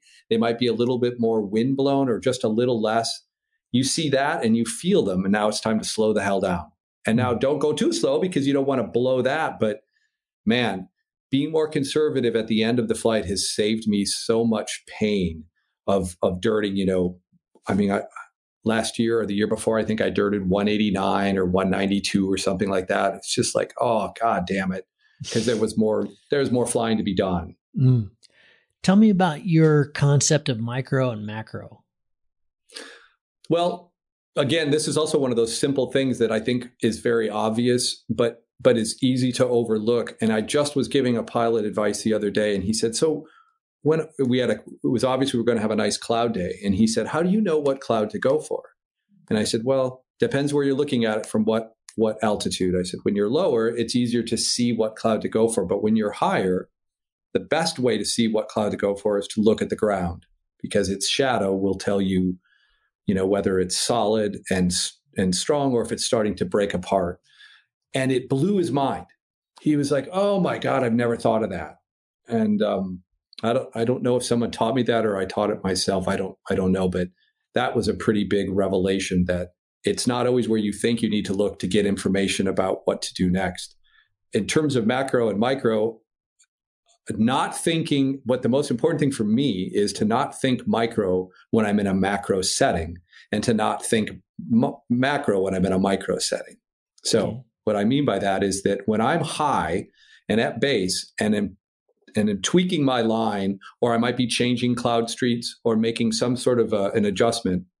That's macro thinking, and all I want to do is is look at the the the, the landscape, the clouds, and the topography. Now, we don't have much topography, but I call towns topography because sometimes I like to fly in a line that might align me with certain, with small towns because they're like little triggers. Mm. And um, they can be very beneficial when you're low to fly over a town that has cement and structures that are breaking, uh, that might be triggering and, and such. I, I, only want to think about big macro thoughts. So, okay, this this street is definitely forming and has more length than the street to my left or to my right. I also think about um, in in in in the United States, we have very beautiful checkerboard like grid patterns when you get really high, you know, because uh, things are def- usually a mile square. The roads are all set up to be that. So you have this like checkerboard that you can run. And if you're trying to make distance, the straighter line you can run, the more efficient your flight will be and the, the more distance you'll get. So I try to stay within at least a three mile radius of the line that I started with at the beginning oh, of the oh, flight. Okay. All right. So you're, you're trying also, to move around too much. I, I don't want to move around too much because you see those flights where you do that and you see how much you've wasted bowing around a line. Mm. Um, so I, I, really try to stay. If I've got a, st- a nice, you know, a tailwind that's that's allowing me to do that, I want to stay as straight as possible. So that's one macro thing I'm looking at. I'm looking at the cloud streets. I'm looking at the streets on the uh, shadowed on the ground to make sure that I'm continuing on this street, or it looks like in one more cloud, I need to make another decision about a different street. Mm. When I'm down low, so now I'm sucking wind, you know, I, have gotten to uh, maybe I, I went for a climb that didn't happen, or I hit a blue hole, which happens all the time on big flights. You're going to run into different meteorological settings. You're never going to have the same weather from beginning to end, at least in my experience. Mm-hmm. So when that happens, you, you might find yourself low. And I think we had this conversation in the van going up to Blackhawk that day is that I get that fear in me when I know I'm going to have a big flight. I know I'm going to be scuttling around somewhere, scratching low. And I know that if I can keep my mental state positive, it'll be fine. Yeah. But I still know I have to go through that. It's sort of like going to a colonoscopy. You know that that's happening. You have to do it because you don't want to have ass cancer, but at the same time, that's going to suck. Right and and getting low can kind of feel like that. Like, mm. damn, I'm, I'm low, and this could be the whole day. And and I've got maybe a few people like Bill might be following me, and Chris Galley, and a couple of people that know I've been going after. So you you want to you don't want to let everybody down. Not that you would be, but you know what I mean. Yeah. So when I'm in that setting, now I've switched my brain. I'm not thinking macro. I'm thinking very, very, very micro. Where is this next climber? Where's just a piece I can hold on to while I'm kind of you know, because on any day that's good, you've got a lot of wind. And when you have a lot of wind, being low sucks. Mm. And you're frisbeeing, you know, you're frisbeeing into these like, I'm in half the climb, falling out of half the climb, in half the climb, falling out of half the climb. And then you finally, maybe you're in three quarters of a, of of a, of a circle in lift. And then finally you can make that full 360 and then you've saved yourself. But if I'm not thinking just every little nuance of me is thinking about this tiny picture that I'm enjoying at that time. And that might be a tree line that's up ahead, or the field that I'm over has some green on it, but the field just adjacent to me has more black on it. Maybe I'm going to go there and hedge my bet. You know, you you have the old the old uh, it's kind of a paragliding wise tales. Oh my God, look for tractors. If you see a guy out there in a tractor, that's a great trigger. I've never really found that to be the case. I mean, maybe it is, but I think you need to be pretty high for that to have impact. But I am looking for tree lines, lakes. Lakes can be good, you know, the edge of a lake uh, because it's cold and the and something can trigger against that. But I'm I really thinking small. I found that down in the Sertao, if you got low, which you often do, there's a real lull in the day there. You know, it can often be really hard to start and then it starts going and then it, it almost always, my experience, blues out for a couple hours and you got to really tweak it back and and it can be frustrating because you're going for these huge distances but you forget that you've got this huge long day so you're just you're going in survival mode but the uh the lakes would save you over and over and over again Uh, you just Yeah. go to go to a little bit of water, blowing like hell. You just think, how in the world is this going to work? And you just park yourself at the end of the lake and Yep. wait, and then boom. Yeah. You know, if you've got if you've got enough bar, you can hang on. You can just sit there and wait for some ripper to come through. if I don't know if you know this, but Minnesota is the land of ten thousand lakes. Yeah. That's our that's our state credo, and it's well earned. We, there's just bodies of water everywhere, and it's funny. You can go to Illinois and fly, and you won't see a lake. All you can fly 150 miles, you won't see any water. You might go over a river, but they just don't have it. So somehow the glaciers, the way they came across here, they deposited a lot of of water. So yeah, they're and not only do they produce. Another thing to think about when you're micro and not macro. Not only do they produce lakes, but the lakes produce birds. And there's a particular soaring bird it's, uh, prevalent in the spring here. Uh, they're lake gulls. They're giant. They look like fighter jets in the air. They're these giant gulls, pelicans. I'm sorry, they're pelicans. Mm-hmm. And they will always be around a body of water because they tend to soar from one body of water to another because they want to go fish in another lake. So they'll soar up and and go fishing. And what's interesting is when they fly, they fly in a line. They don't all like like ebu and and turkey buzzards and stuff. When you see them, they're kind of in a big mass. Mhm. These things line up like they're queued up like Englishmen. Uh, they they they line up perfectly, and so they'll they'll you'll see a corkscrew of them showing you the entire climb. If there's like 30 birds, there'll be this beautiful little serpentine pattern going up and they're giant. So, and for whatever reason, when they make a turn, they flash white and gray, white and gray as they make 360s because some part of them is more white than another. And so they, they're almost like a beacon. And Wow. if you're lucky enough to be low and see that, you're, you're saved. But cool. my point is that when I'm thinking macro, so now I'm low and I'm pissed. I'm worried about the day. Oh, I've lost a day. Oh my God, I lost a day. And and and plus I need to get to blah, blah, blah, by such and such. If I start thinking about all those things, I'm on the ground Yeah. in, in seconds. But if I can kind of clear the mechanism and let my brain just focus on the small things at hand, I win. Mm. And so that's what I literally sometimes have to tell myself. Micro, think micro now. You switch. I switch and and quit thinking about the day, quit thinking about what's next, because right now the only thing that's important is getting back to base. And uh, I certainly, with my ADD and kind of personality, the the least amount of focus, the better. You Mhm. know, just focus on the one thing and you, you talked listen to the glider. you talked about that in your your write up that you know when you're climbing that's all you're doing. And Chrigel talked about that didn't he? I mean he's got he's got three there's three things he's doing. He's climbing he's planning or he's gliding. That's Gliding, it yeah. and so Yep. when you when you're when he finds that his mind's wandering or you know it's this weird thing. We're trying to be in flow state let subconscious take over but at the same time we're trying to be focus focus you know stay focused.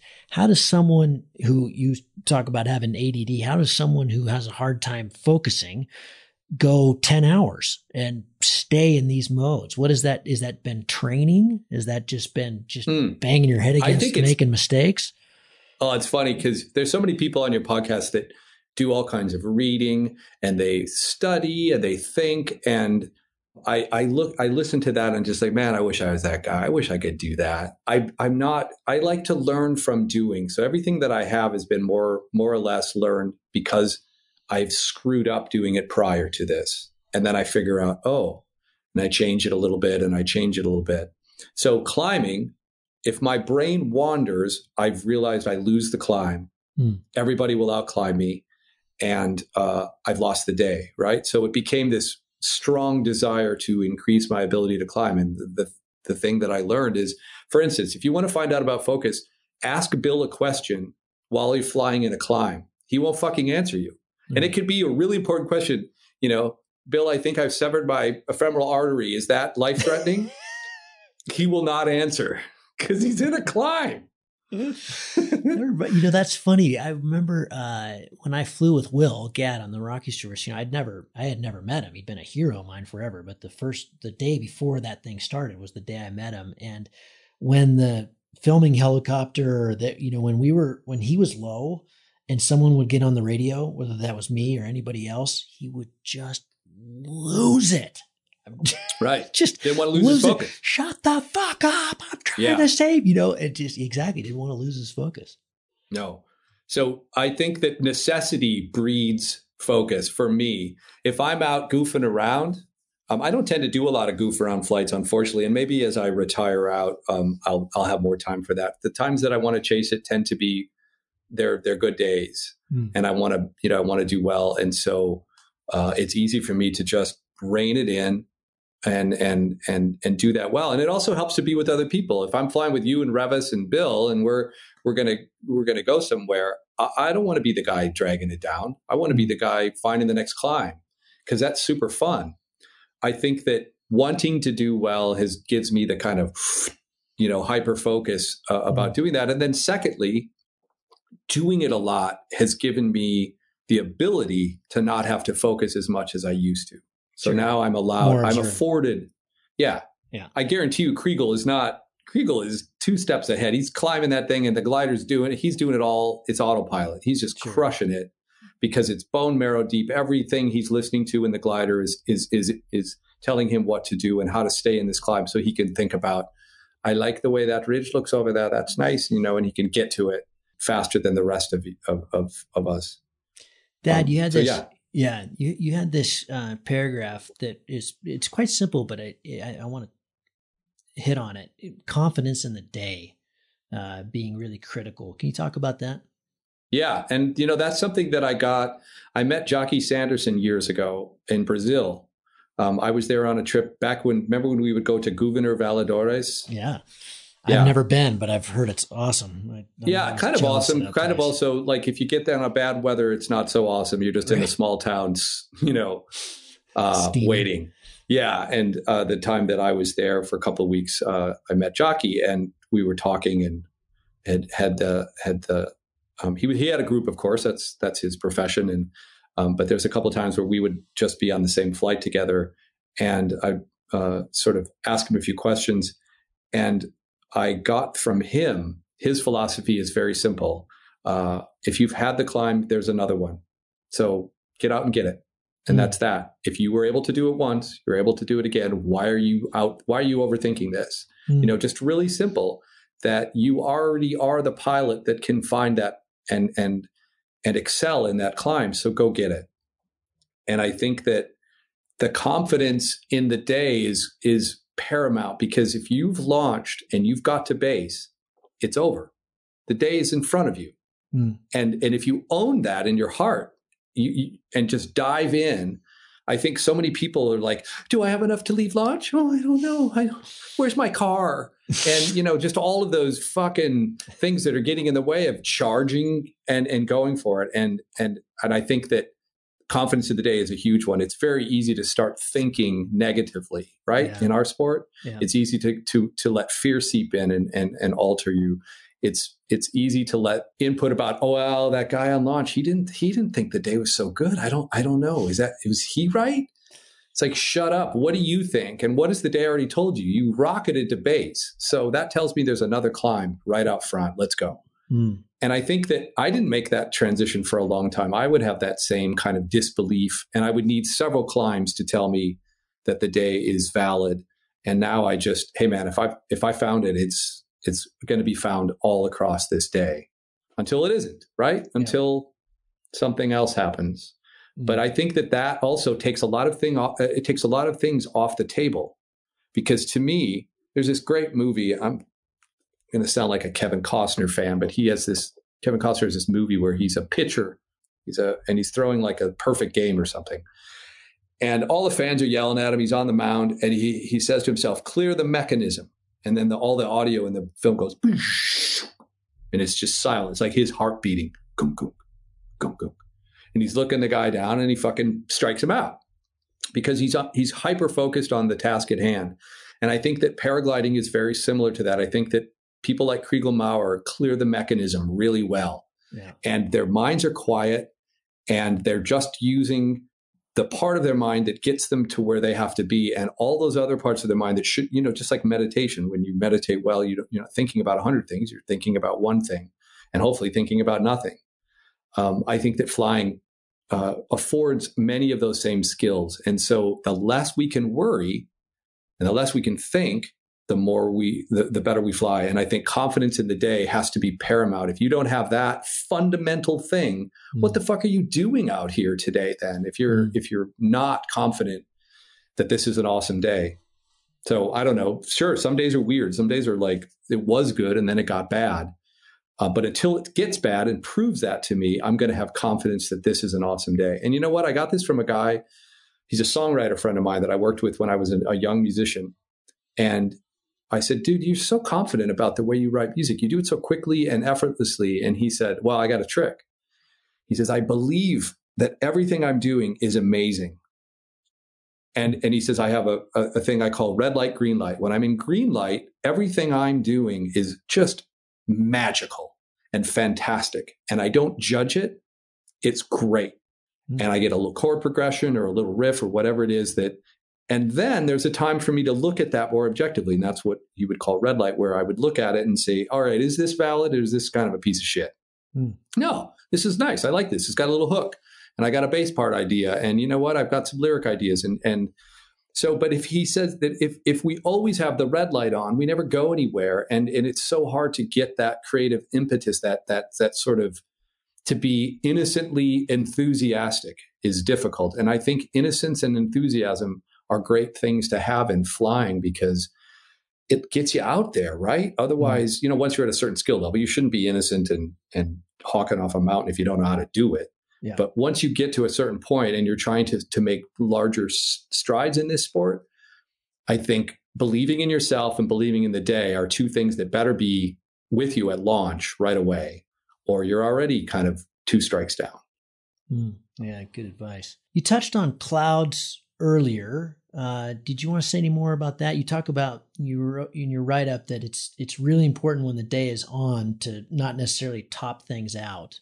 And then also the that that was new to me that looking at the ground, I've, I've looked at the ground to see how clouds travel, but not to see how thick they are and if they're kind of well, broken up and stuff. So you've got a lot more flatland experience. So I'd like to.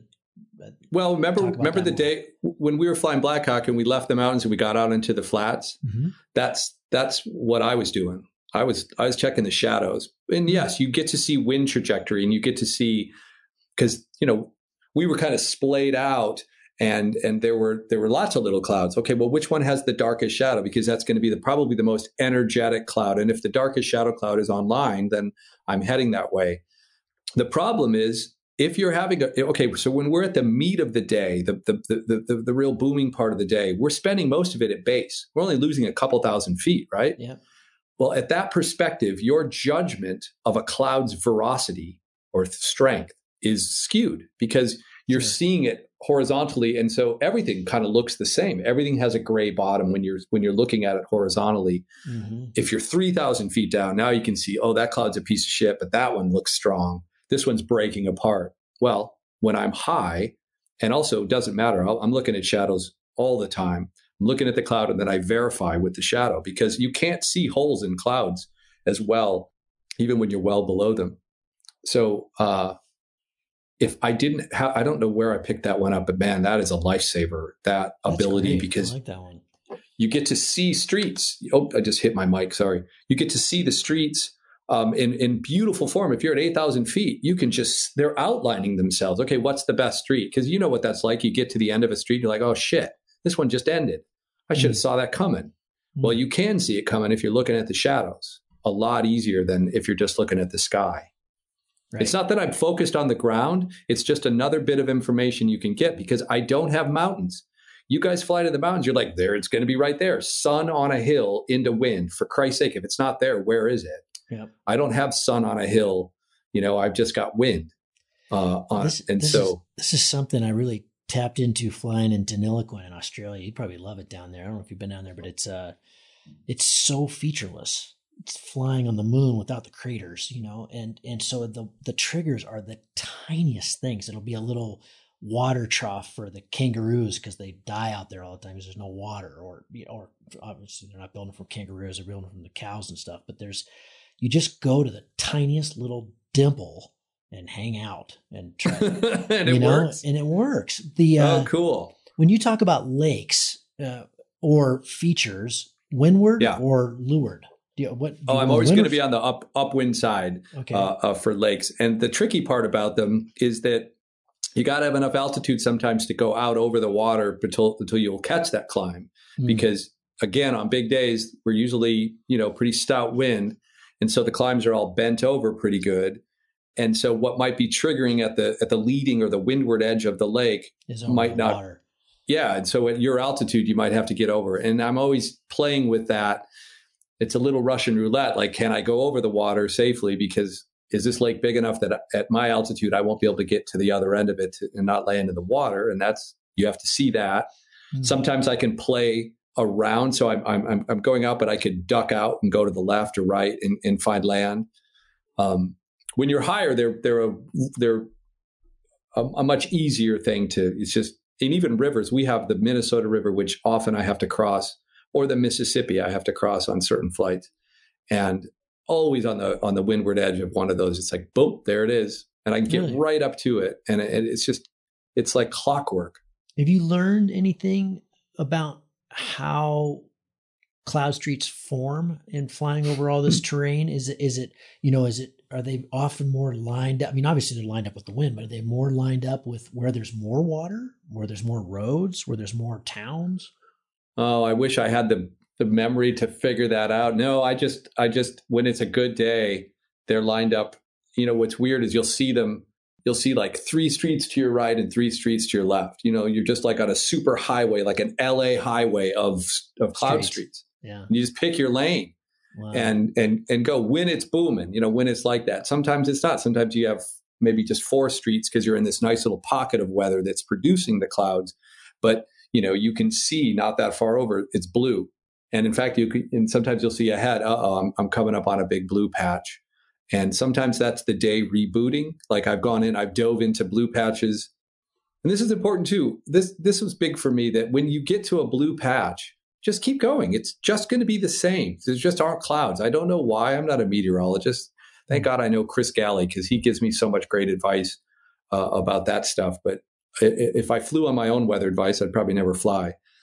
But I've dove into blue holes. And sure enough, like for instance, if as I told you that formula where I was climbing to seven grand and catching at four, same thing will happen. I'm in the blue and it's doing the exact same thing. It's just not forming a cloud. Mm. Why I, I don't know. I don't have enough weather knowledge. But then often as I continue in the blue hole, clouds will start again, you know, and yeah. then I'm I'm I'm back in cloud. Mm. So I think a lot of people would get hung up and be like, I don't know, maybe I should really top this one out. It's like, no, dive in. It's going to be the same experience.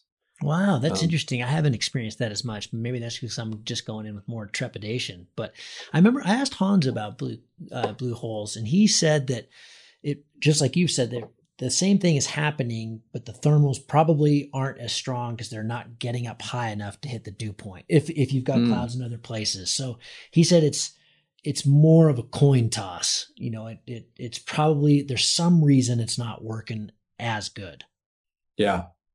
But you ought to think about it. You're on a big flight, and let's say you're, you know, 80 miles in, and you've come up to that blue hole. Any any lack of confidence there is kind of unwarranted. It's like yeah. whatever, just go in, dive in, and, and fly with that same kind of tempo because it's probably there. And at least my experience has been that generally that's what I maybe I have to climb a little bit more, maybe I'm a little bit more cautious, but if I get too cautious, then I've I've blown why I'm out there that day, which is to go as far as possible.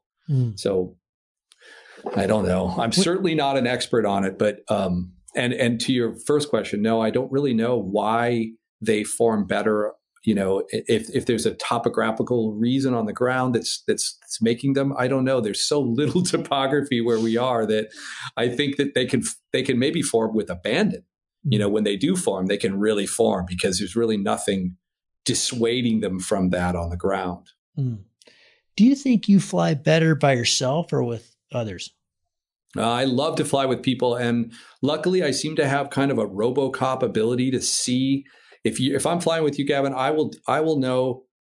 And I'm not bragging. It's just I, I, I seem to have this skill that I can tell that you're in a better climate. I'll come stomp right on top of your ass. Mm-hmm. You know, if I have more altitude than you, for instance. Mm-hmm. Um, I love when you're with other pilots how much information you can gather from their flights as well as your own, and it it makes it like when you're when mostly you fly by yourself to fly with other pilots is almost like effortless. It's just so much more simple Mm. You you know when we're in colombia we're we're we have a discipline. You know, we all launch together within 30 seconds of each other. We all climb out, And when, as soon as we go on glide, foop, we fan into a perfect formation that allows us to sniff as much air as possible. And then as soon as somebody has the climb, we don't have to say it on the radio. We're all looking and you can mm-hmm. just see, okay, Chris has got it. Let's go. And get in and get up and then continue that. And so when I'm with people, my biggest problem is shutting up because I just want to fuck around and talk and like, hey, make jokes, whatever. Uh, and and that's really distracting, and I'm awful in that regard. People have turned their radios off uh, on flights with me. So, uh, but no, I love it. Um, but I do tend to fly probably more by myself than anything. Unfortunately, that's just the nature of. It's really hard to tow and fly with somebody. We we if I'm with a good yeah, pilot who has a good, but we have a method. It's pretty simple.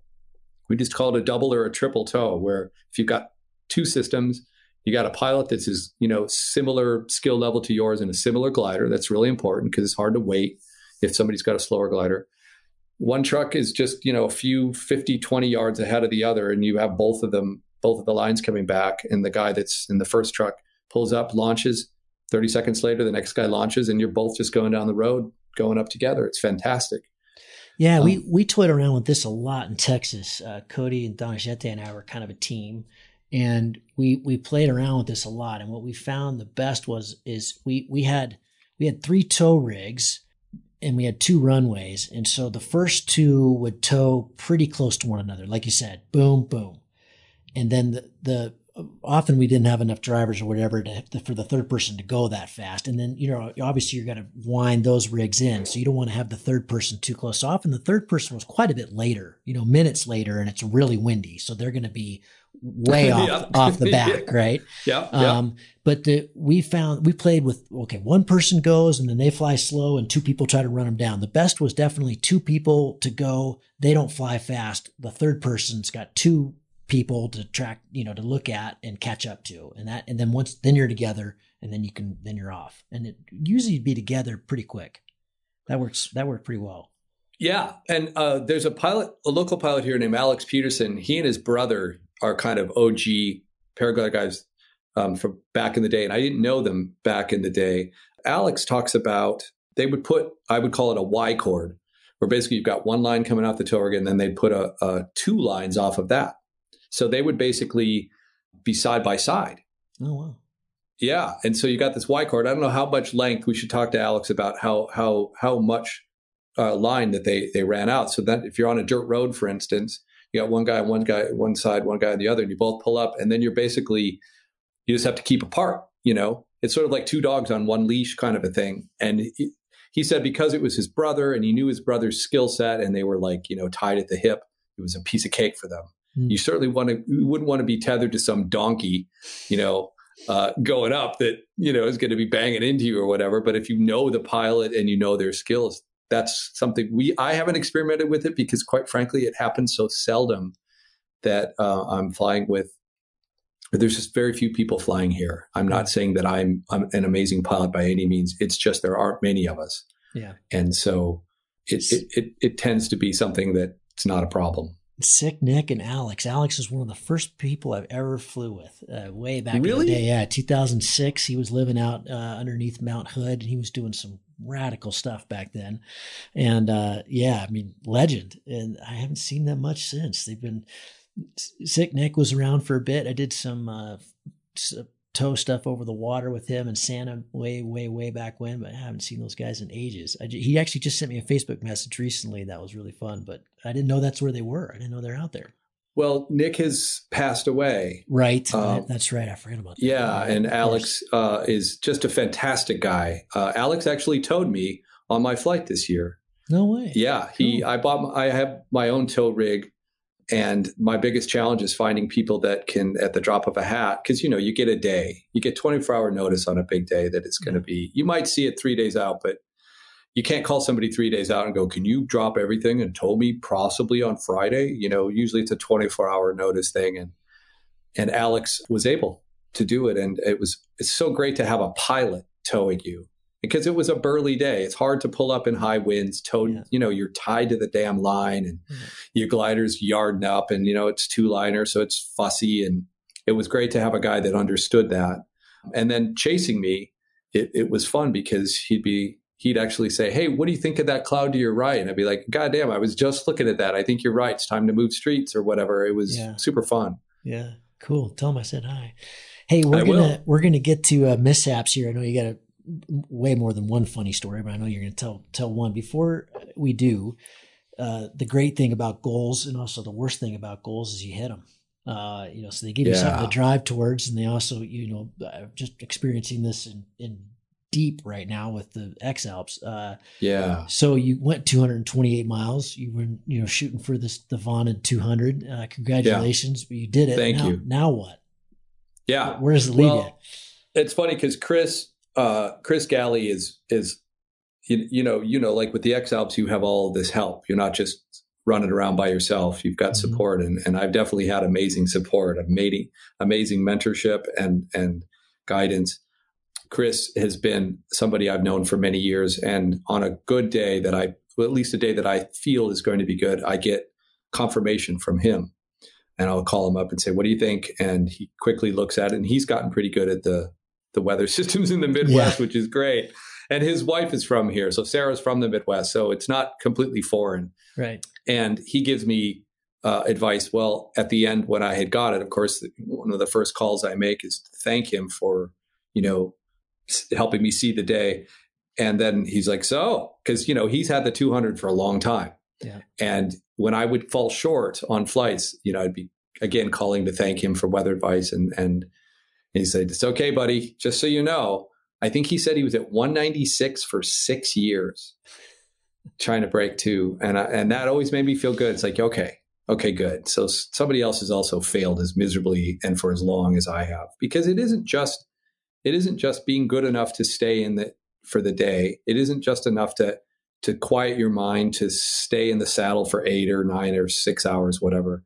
It's you have to find the day, and the day is rare. You know, it's it's so rare to find a meteorological setting that you can enjoy for that amount of distance, you hmm. know, that will stay consistent. It's just a really rare thing. Mm.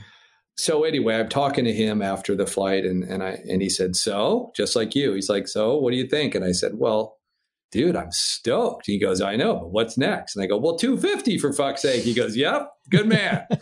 he's like, yep, yeah, you've got the bacteria simple, deep in your, yeah, it's 250. Yeah.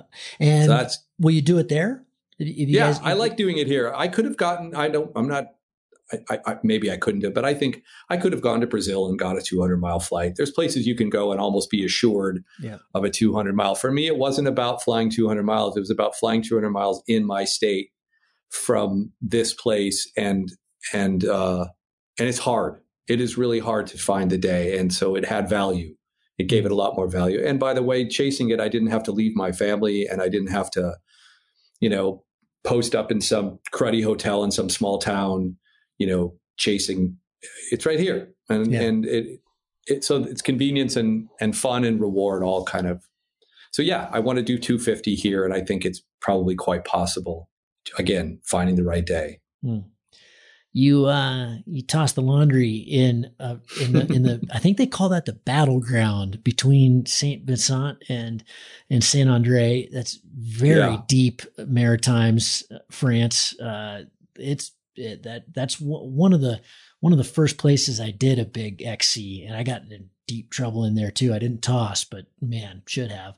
Uh, way, way, way back when I was doing a trip with Toby Colombe. You know, he does those little, you know, from Nice to Annecy kind of. Oh thing. yeah, yeah, the, the, the the safari kind of. The safari thing, yeah. I did a couple of those with him two years in a row, and and we flew that to Battleground. It's 100k and it's radical. Uh, so what happened to you? Well, okay. First off, you had guidance, which you know, if I had half a brain, I would have had too. But my buddy Phil and I were just in France, the two of us, banging around, chasing weather, you know, finding finding good places to to fly. And for whatever reason, we ended up in Saint Vincent, uh, Saint Vincent, and and enjoyed that. One day, we enjoyed just kind of you know, you'd look Red at the water, and, yeah. yeah, and you go across, and you go to that other mountain, and you can go down that valley, and yeah. whatever. Um, and that was fun. And then another day, we ended up going, you know, from launch, hooking to the to the left. You know, yeah. you, you bench up that mountain, and then yeah. you've got that valley to run. And and we got pretty far, and we thought, huh, maybe this is something. And then Phil, he's an engineer type, and he's smart as a whip. and a great pilot and a fantastic human being, by the way. That needs to be said. And he figures out, oh, well, there's this is kind of a milk run going to San Andre from yeah. here. I'm like, okay, milk run. I like the sound of that. How, how do you do a milk run? Fuck yeah. and the next day, it's windier.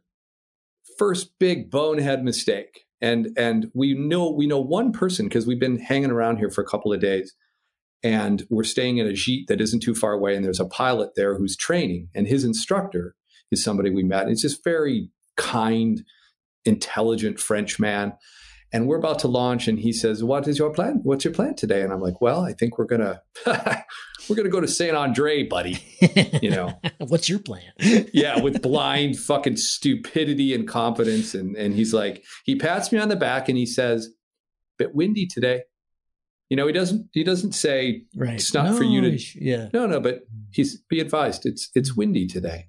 Mm. And uh, I was like, not too windy to launch, bitch. Look at this, you know, and go. And we start going. And I'm so bad. I mean, you can't imagine. There's nobody that can tell you less about anything that I can in terms of wind direction. And like I've well into the flight, not that far into it, I have lost track of where the wind is. Cause you know, you get in the mountains and it can and I think it's one direction. And Phil, clearly much smarter than me, knows that it's it's another.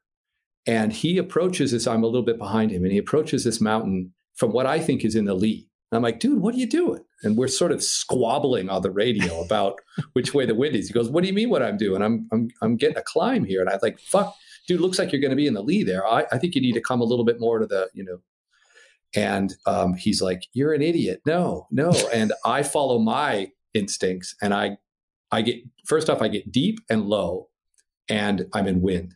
Hmm. And long story short, I end up in this like box canyon, low, starting to get just on the precipice of getting below the ridge level, and it's high. You know, it's like ten thousand feet. Yeah. So the rotor's just going to be magnificent. And um, Phil's like, oh shit, oh shit, oh shit, you know, because he's climbed up already. He's up. He's up maybe 800 feet above me or whatever, and and I'm getting low, and I've started to realize how bad this is because I'm going backwards. I'm going against this rock face, and I'm so scared that tears are coming out of my eyes. I'm crying like a, I, I call it a dry cry because I'm crying with fear, but I'm not crying. I'm just, I know I'm fucked. Right. And he, Phil, try he he actually spirals down to try to sort of help me find um maybe I can God, help, good help man. Find, yeah, I know. By the way, yes, and and he pays a, a, a high price for his kindness. Okay, as you well know, when you're gripped, you don't climb well, mm-hmm. right? And I'm just beyond gripped. And we do find this little piece, and we're starting to get above, and it looks like we're going to get out, but I screw it up and I fall out of it. And pretty soon I've gotten, I'm now going into this box canyon and Phil is, has had enough altitude to sort of fall off the other side, the safer side. And he says to me, he's scared and it's in his voice on the radio. He says, Thad, do the best you. And his radio goes out. And um, because we've, he's gone below yeah. and I've gone below. Yeah. And my glider, by the way, I'm flying a, uh, I'm flying a, the Sigma 5 Advance Sigma 5, I think okay. was what yeah. it was. Yeah. And so you get an idea where I was in my progression. And that glider starts to do things that I didn't know paragliders could do. It literally went from flying to under my feet in in this this amount of time. And it was under my feet. And I'm falling down towards it. And I remember I had to pull my legs in, sort of tuck them up like a to not get in the lines as I passed by my glider. But then it flew again and I'm flying. And but it's still making a lot of sound. And sometimes it would it would be in front of me, kind of and then it would be back up. And you know, my little brain's going, okay, well, it's flying half the time. This isn't all bad. We're doing all right. Let's we get out of this. There's no way on God's green earth I'm getting out of this. And at one point it did something horrible like way down below me or off to the side below me and i and i get my reserve out you know i, I and a fook, i pull it out and it, it's hanging you know from the from the thing and i'm holding it and my glider starts flying again Ooh. and i'm like oh i still have this so now i'm flying the paraglider with the dangling reserve kind of dangling in my lap, kind of hitting me against the chest, kind of thunk, thunk as I'm flying. And uh, it does something else. You know, I mean, it was doing, I swear to you, I've never seen anything like it. If, if people talk about big rotor, I can tell you firsthand, it's unbelievable what it does to your paraglider. And finally, I pulled my head out of my ass and tossed his, you know, and it, and it worked. It worked beautifully. I remember it opened up. It was one of those gin Yetis. It was yellow, round yellow, and it just was like this magic. Mm-hmm. beautiful thing above my head. I, I got a quick glance at it, and then immediately you look down, like, okay, and it's just scree, like 90 degree angle of stones and boulders and scree and and tall pine trees, like shitty little tall Ugh. pine trees. And I'm like, well, I wonder what two broken legs feel like because I'm sure I'm gonna bust, you know, get busted up because you know you're going down fast. And yeah. I was able to pull the glider in a couple of handfuls and bam, hit, and nothing happened. I, I, just kind of did a natural pilot. What is it? PLF. PLF. Yeah. I think I did just a like a like if you dropped a dummy out of a helicopter, it'd probably PLF about as good as I did because right. I did it and, and yeah. I was okay. and the wind is still just charging up the mountain and it's dragging me by my mm. by my glider and my um my because I've got the glider stills open and and the goddamn you know parachute is up. So I'm being kind of face first dragged up this scree field. I, I remember that you're supposed to grab the middle thing and I put, you know, I get the thing and Long story short, I pack all that up. This isn't short. I apologize, but I pack all that up. We're getting to the good part, by the way. This is all just stupidity. I pack up and I'm like, okay, well, I can walk down because I know that there's a valley and then, you know, the road and I, it'll be a long hike. But, and I start walking down the mountain slowly. And you, I got to a point you can't, it's just sheer um, granite for like 3,000 feet. Oh. Um, you can't you can't walk down from this mountain. And I spent a fair bit of time circumnavigating, trying to find a way down, and there's none. Now I should mention I've been on the radio repeatedly looking for my my friend because I want to know that he's okay because he was also in the shit. Right. Uh, uh, and he's not coming on the radio. And so I realized, well, all I can do is go up. I can't go down. I can go up though. So I start climbing up this mountain and it's a long time. There's parts of it where I'm literally on all fours with my big, you know, fucking backpack like a turtle climbing with on, on, I'm crawling and using like little scrappy trees to help me find my way. And I finally get above the tree line. Now it's just you know the stone and I find a, a way up and I finally finally finally make it to the top.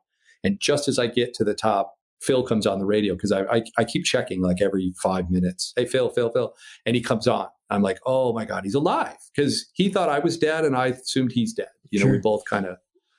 So we have this great like like no no no I'm fine dude I'm up on top now where are you and ends up he's about three spines over and we find I find him by he says see the shadow because he could tell he could see a shadow coming and when the shadow got to him he said I'm right here the shadow just hit me and so I kind of knew where he was, but he even took out his glider to show me. Like he popped his glider out and I could see because it was quite a ways away. I'm like, okay, well, what the fuck are we going to do? Because he tried to get down too. He's like, there's no way off this mountain. I said, yeah, there's there's no way. I said, did he crash as that. well? Yeah, he didn't crash. He he oh. just had a really hard landing. Okay. It was in a lot of a lot of rotor, but was able to manage it. And he had, you know, he wasn't in this boxed in thing like I was. Okay. So but he put himself there for me for god's sake you yeah. know? I mean he was well out of this and he came down to this. I mean that's just incredible. He's an incredible yeah. guy. So i decided by the way the gear that we have back then remember the the garmin i think it was called the garmin 76 it was that little yeah. rectangular. Yeah, that's all GPS i got. I got everybody had yeah. Yep. I got that thing and i got a little flymaster vario and i got a motorola flip phone. And flipping it open I, I have no bars no fucking bars. Yeah. But I know the valley is that way, and I'm on this kind of spine. And I figure it's about a half an hour, 40 minute walk out to get me as close as I can to the valley, which is at least close to civilization. And so I take a GPS reading of where my kit is, and I leave my kit here, and I tell Phil, Phil's Phil's looking for water because if we if we need to stay the night, we're going to stay up on the mountain. I'm going to walk to him, and so he's going to find water. And I have one phone number in France, and it's that instructor that told me it was too windy. we got his number and I don't know how, but we have his number. And I'm like, okay, well, I know that. Oh, no, no, no. I'm sorry. I have the student's number. Okay. And I know that he could probably get us a helicopter from that guy. Right. Yeah. yeah. the student is just this lovely um, guy that's from Paris, and he's just training to be a, a, a, pilot. So he wouldn't know how to get a helicopter, but I knew that guy would. And I have his number in my phone. So I take my ancient, you know, ridiculous Motorola flip phone, and I've got the GPS location, you know, written down, and I walk out uh, on this spine, and I get a bar, maybe a bar and a half. You know, it would go yeah. like one bar, bar and a half, and I start dialing this number, and of course it fucking doesn't go through, and it doesn't go through, and it doesn't go through. And you know how you get that beep beep? No, yeah. I keep doing it, I keep doing it, I keep doing it, I keep doing it, I keep doing it, and finally it, it, it rings, and he answers. Wow. And he's he says, uh, "We oh hey and I, I'm, I apologize i can't remember this guy's name but i wish i did because he was it was so great. And, and and i said hey hey let's say his name's pete. Pete it's thad. I'm sorry to bother you but please listen carefully. I need a helicopter rescue and i need you to take down some information to organize it. We're sort of in a, a, a, a we've got a problem here and he goes, "Oh, you please quit being such a jackass and don't bother me." And you know, because he thinks I'm fucking with him because we've just been screwing around all the time when we're having meals and stuff at the G. So he thinks I've called him to make a joke, and he hangs up on. Me. yeah, and so there I am. Do I do it all over again? I, I call a hundred more times until finally it fucking rings, and he picks up again. He goes, "Quit bothering me, you jackass American!" And I'm like, "No, no, no, no, no, no, no! Do not hang up! Do not hang up!" Please do not, this is for real. And he starts to believe. I say, okay, um, he, here are the coordinates. He goes, okay, just one minute. Let me write this down. And he writes it down. And then I gave him my radio frequency. I said, we've got our radios on up here. So if you need to give that to the helicopter, that would be great too. So once again, because you know his English wasn't great, I said, once again, it's a helicopter rescue, super important. Yeah, yeah, yeah, I got it. And I go back, I march back success to, to my gear and to Phil. And I'm like, I did it, buddy. We are set. Looking for a helicopter ride? I got us covered, buddy. No more need for water. Daddy took care of business. Right. And so we're sitting there and on, I've left my radio on. Uh, and all of a sudden it starts to kind of you start to hear that somebody's trying to come on the frequency. And I'm like, oh, that's interesting. So I start listening, and Phil can hear it too. And lo and behold, so it's been maybe an hour and a half since we've had the call, and I'm sort of looking at the sky for a helicopter. And finally, they come on, and it's the instructor um, of his, and he says, "Thad Spencer, we are looking for you. Where are you?" And finally, I, I, so I get on. I'm like, "Hey, hey, where, where are you guys? How, you've got good radio here." Yeah, no, I'm I'm still up here on the mountain. And he goes, "Yes, we are at the mountain. Where are you? We are ready to pick you up to drive you back." and I'm like, no, dude, we're not on the ground. We are way up on the top of this thing. And he's like, what? And I'm like, and, and so Phil speaks French and Phil helps him realize, dude, you're, we're on the top of the mountain. We need a helicopter. And it's kind of getting closer to dusk now. So maybe we need that quick. And he, he totally gets it and he calls the helicopter. Now, now I'm now I'm getting excited because you know it's going to be fun, and and I'm sitting there now. The biggest thing is they're going to come to my coordinates, and so I have to bring the helicopter to Phil, and yep. he's three spines over. He's a world away. Yeah. Right. Yeah. But I know where he is because he's shown me, and so I'm standing there with my gear on because I start to hear the helicopter. You hear it. Yeah. You know, it's like a half an hour later. You da da da da da da da because it's a big valley. And you just, and then you start to see the blinking light, and I'm like, oh, this is so awesome. And and but I'm like, don't get too excited because remember, you got to take him to where Phil is. So I'm looking, and there's you know Phil's there. Helicopter. Oh, really excited. Oh, Phil's over there. Don't forget where Phil is. And finally, they show up and they don't just come over to you. I don't know. You probably know this. I didn't. They don't just come over to you. They sort of hover nearby and a guy jumps out. And he's got the awesome French fucking helicopter rescue uniform on. And, you know, everybody there's so fucking handsome anyway. And he's got the cool helmet you know, and I'm like the fucking buffoon American with fucking nose tape on and his head up his ass, standing on top of this mountain, just trying to remember where my buddy is. And it's exciting. And he she comes trotting over. The helicopter just goes, bah, bah, bah, booms up into the air. And he comes running over and he's like, Monsieur, are you okay? and I'm like, oh, yeah, dude, I'm fine. I'm great. So great to see you. Good. And he just pushes me to the ground you know, like kind of yeah. manhandles me down to the ground. And I'm so now I've got my pack on, I'm on all fours, and he makes this little little hand signal with his with his hand yeah. and the fucking helicopter just appears out of nowhere and i'm laying and so i'm on all fours imagine just kind of doing like a cat cow in you know yoga i'm like looking at the ground and the fucking loudest thing that's ever been near me just comes and you see this big black skid just kind of go and it's hovering like inches from me. And they there's a whole crew in there. They just grabbed me by my pack and threw me inside the helicopter. Yeah. which is and and they're like you know they they strip me of the bag they throw the bag and they're like sit over there you know and they've got this this little sling chair you know kind of thing Yeah. like military style. And boom they're in the air. They're just fucking in the air. Now i, I don't know where we are. We've rotated so i have no earthly idea where to find phil and and they say they they're, they're all looking at me and they go monsieur Where's Phil? there, there's one other to pick up.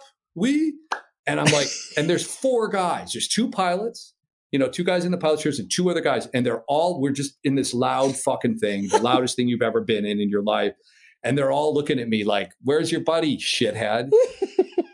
And, I, and I've got this little window, so I start. I poke my head out the little window, and I'm peering, like kind of fucking spazly looking out, and I'm like, I, it all is just mountain. I don't know. And so I get up, and I'm running towards the door because the door is the biggest opening in the helicopter. It's an open door. Right. And and you know, they see that and fucking guy just tackles me before I get close to it. He's like, dude, you don't go near the door. He pushes me back in my little sling seat. And they quickly, the crew has quickly realized this idiot has no idea where his friend is. Why don't we try to find him? And so they start doing this circular pattern Oh around the top of this. Yeah. And I'm just standing there like a fucking, I'm, I'm sitting like just humiliated beyond humiliation. I'm just sitting in my little sling chair. They're not paying any attention to me. And they're doing they these shouldn't. circles. No, of course not. And one of them comes over to me and he's got this little pad of paper and a little pencil with a string attached to it. And he goes, Monsieur, what is your name and address, please? And he hands me the thing to put his, and I'm like, oh yeah, this is for the bill. You know, Yeah. fuck yeah.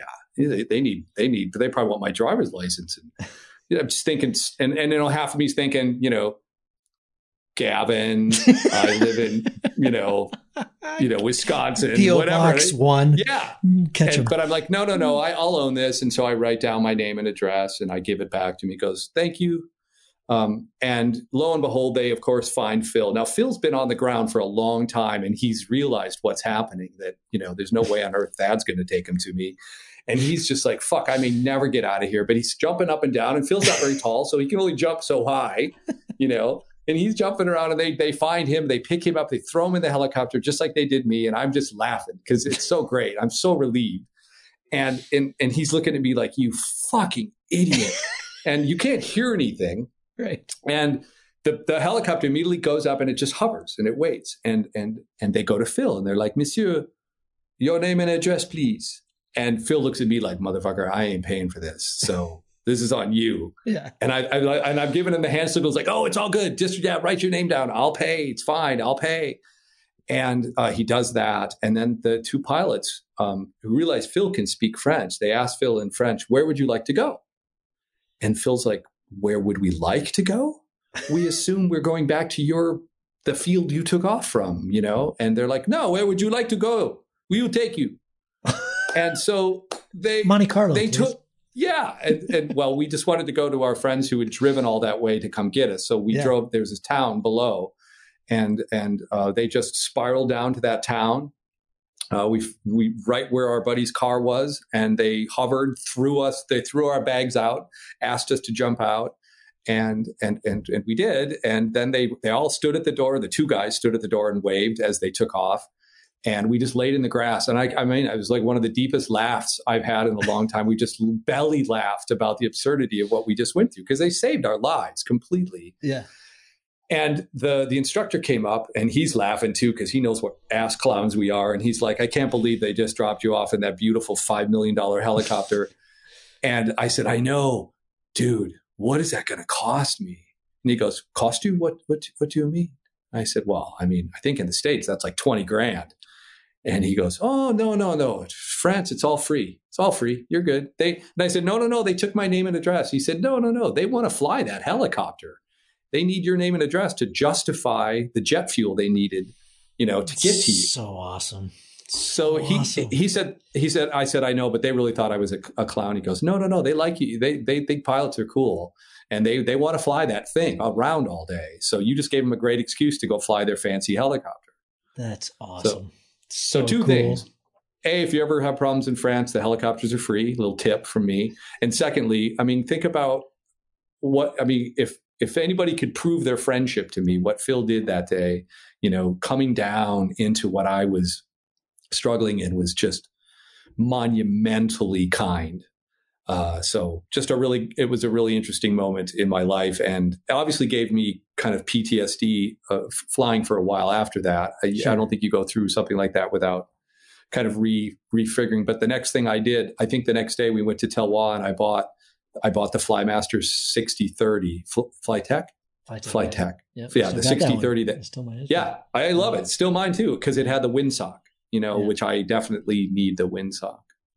Uh, Jeff Shapiro calls that an inexpensive uh, lesson. You know, we, we need these we need these inexpensive mistakes that teach us a lot about surviving the next time we fuck it up. Well, it changed everything. I mean, I I definitely it definitely was a an arrest. You know, it arrested my progression for a little bit because I reconsidered everything: my glider, my skills, my progression, you know, and I flew very timidly and flew very seldomly mm. uh, after that. And it took me years to really build back up uh, the confidence and understanding that, you know, that was an isolated incident that you really did screw the pooch on. I mean, I couldn't have made more mistakes. Yeah. Have you been rescued off the off the cuff here? Have you ever been rescued by helicopter? I never have. I've never had a, you know, my only real accident was the one I had right before the race. Um, you know, two weeks before the X Alps, I, I pounded hard, man. It was. Uh, I heard I heard your whole appraisal of that, and surprisingly, Gavin, I had a similar thing happen to me at the same time. I, I'm still recovering really? from my injury. I, to, I tore a rotator cuff. I've probably towed, well, let's say at least 500 times. Maybe it's in the thousands. I don't know how many times I've towed, but I've towed a lot. And I was strapped in, got the line connected. Driver was pulling out. They always pull away with light tension and great day. Alex was flying with me. He had already he had already got up to 10 grand. 10 grand days in Minnesota are very rare and mm-hmm. extremely fun. Mm-hmm. And he went, uh, I let him tow first. Uh, he got up, he said, already at 10,000 feet. So I'm super stoked about the day, but it's, it's kind of a, it's pounding. You can tell there's a lot of energy in the day. Yeah. And I pulled up a reverse in, in nice wind, turned, started to make my run. I had a little cravat on the, on the left side of the glider, which is very common with the, two liner, as you know, and it's mm-hmm. the kind of thing you just sort of tug out on the run. So I'm just tugging out that that um, left side as I'm running, and the driver's on full tension now, and I get picked up as I get picked up to the right, just picked up like a like a marionette and slammed to the ground. I probably went up mm. about 15 feet and then just ka-ka-jow wow. on my side. And it's never happened to me in my life. And we've we've we think it was a dusty. Basically, I got hit with a dusty because we saw dusties that day that I've never seen before. We saw one that went up about seven thousand feet off a off a dry cornfield. So it was a really, really, really pungent day, and I just happened to. There was no sign of it. I think it came across behind me, and and I probably got in just a little tip of it, and it picked me up and just slammed me down. And so I'm wow. laying on the ground, and I'm hurt so bad that I don't know if I'm hurt and I'm humiliated too because you know you think you're pretty good and and you don't screw up launches for God's sake. And I'm laying on my side and I slowly get up and I'm like, okay, I can move. All right. And I nothing feels great, but nothing feels broken. And I said to Neil, the guy to him, I said, let's just hook me up and get me off the ground before I start to hurt because this looks like a great day. And Alex and I went and had a nice hundred mile flight. And when I landed, I was just beyond painful. I thought I thought I broke my hip. I think you said the same thing. You thought you I might thought have. for sure I broke my hip. Yeah, it was major. Me too. And I went to the hospital. They we got a guy. We hitchhiked because our driver was quite a ways out, and we hitchhiked to a hospital. And uh, I had a CT done. It was fine. I didn't. Yeah, I just. I think I just thing. strained all of those ligaments and stuff. Mm. But the lesson there, a other than you know, I I'll, I will be an idiot for the rest of my life, is that no matter what, you can you can you know you can have a lot of judgment and a lot of sort of wisdom but you can still get you get tagged you know yeah, it's still exactly. a dangerous sport yeah mine was you know there really weren't any red flags it was weird i mean other than just flying a big day in Idaho. You know, that's always. But yours was early too. You said it was in the Super morning, early, which made 10:30 it in the morning. Yeah. Yeah. eleven maybe. It was yeah. I mean, it was just turning on. I mean, it was more on than I thought. Definitely because where you know where I was is in the trees. Where I crashed was in the sage. Just I mean, it was a four minute flight. I launched, flew down this ridge, didn't get anything, turned left. I was going to top land and wait for the day to turn on more, and then boom, bit the dust. You know, when I when I landed, well, crashed. I, there was nothing, no landing. It was just boom. You know, the the the reserve stayed over my head until I was, you know, I sat there for quite a few minutes with it just tugging on me, just kind of going, "Holy shit, that that wasn't good." And then, you know, okay, maybe I'm actually, a, a, you know, I might be all right. I kind of crawled out, and then I had Yeah. to bring it in. You know, my my main wing was on the ground because it it had, it had come down nose down, but the reserve was, you know, so it was more on than I thought. It wasn't windy. It was just, you know, Yeah. was just I was on a southeast facing perfect slope to start a day on. You know, so it was just coming up, but it wasn't. You know, an hour later it was ripping, but not when I was going. So yeah, I think I same thing. I got hit by something weird that I couldn't see and just boom. But uh, what was the answer? What was your question? No, so I've never been rescued. I've never I've never had a heli, but you know that uh, in France, I think there's an average of one helicopter rescue a day in Annecy. Oh, yeah. there's 360 Well, if- a day. Yeah. If you've flown mean, a- a anywhere near Annecy, they're under you all day. There's Yeah. there's a helicopter under you at least 15% of the day when you fly anywhere near Annecy. It's just part of the deal. Crazy. Yeah, you always think about getting a collapse and spiraling into those blades or whatever, but Yeah. it seems to work out. Yeah. I I had actually heard they're getting more. They're they're actually going to start maybe charging people because it's becoming such a burden on the I municipality. heard the same thing. Yeah, I mean, it makes sense. Or some kind of, they probably should just have like a life flight membership or something like we do here. At least you're, everybody's paying into some kind of system. But that's amazing. That's that's so cool that it's free. Yeah, that was awesome. Uh, we've been we've been at this for two hours. I think we could go for a lot longer, uh, but uh, in the interest of our protecting our our listeners, we'll we'll call it. And great stories, uh, great mishap. Glad that all worked out. Great inexpensive mistake, and I can't wait to share some more Skycrack with you here soon, buddy. Well, thank you. This has been a, a, a true honor. I don't believe I'm worthy of the time you spent talking to me and even the recording devices used for what I had to say, but it was a, serious. It's a real thrill. Thanks, buddy. That was a lot of fun. Appreciate it. You bet.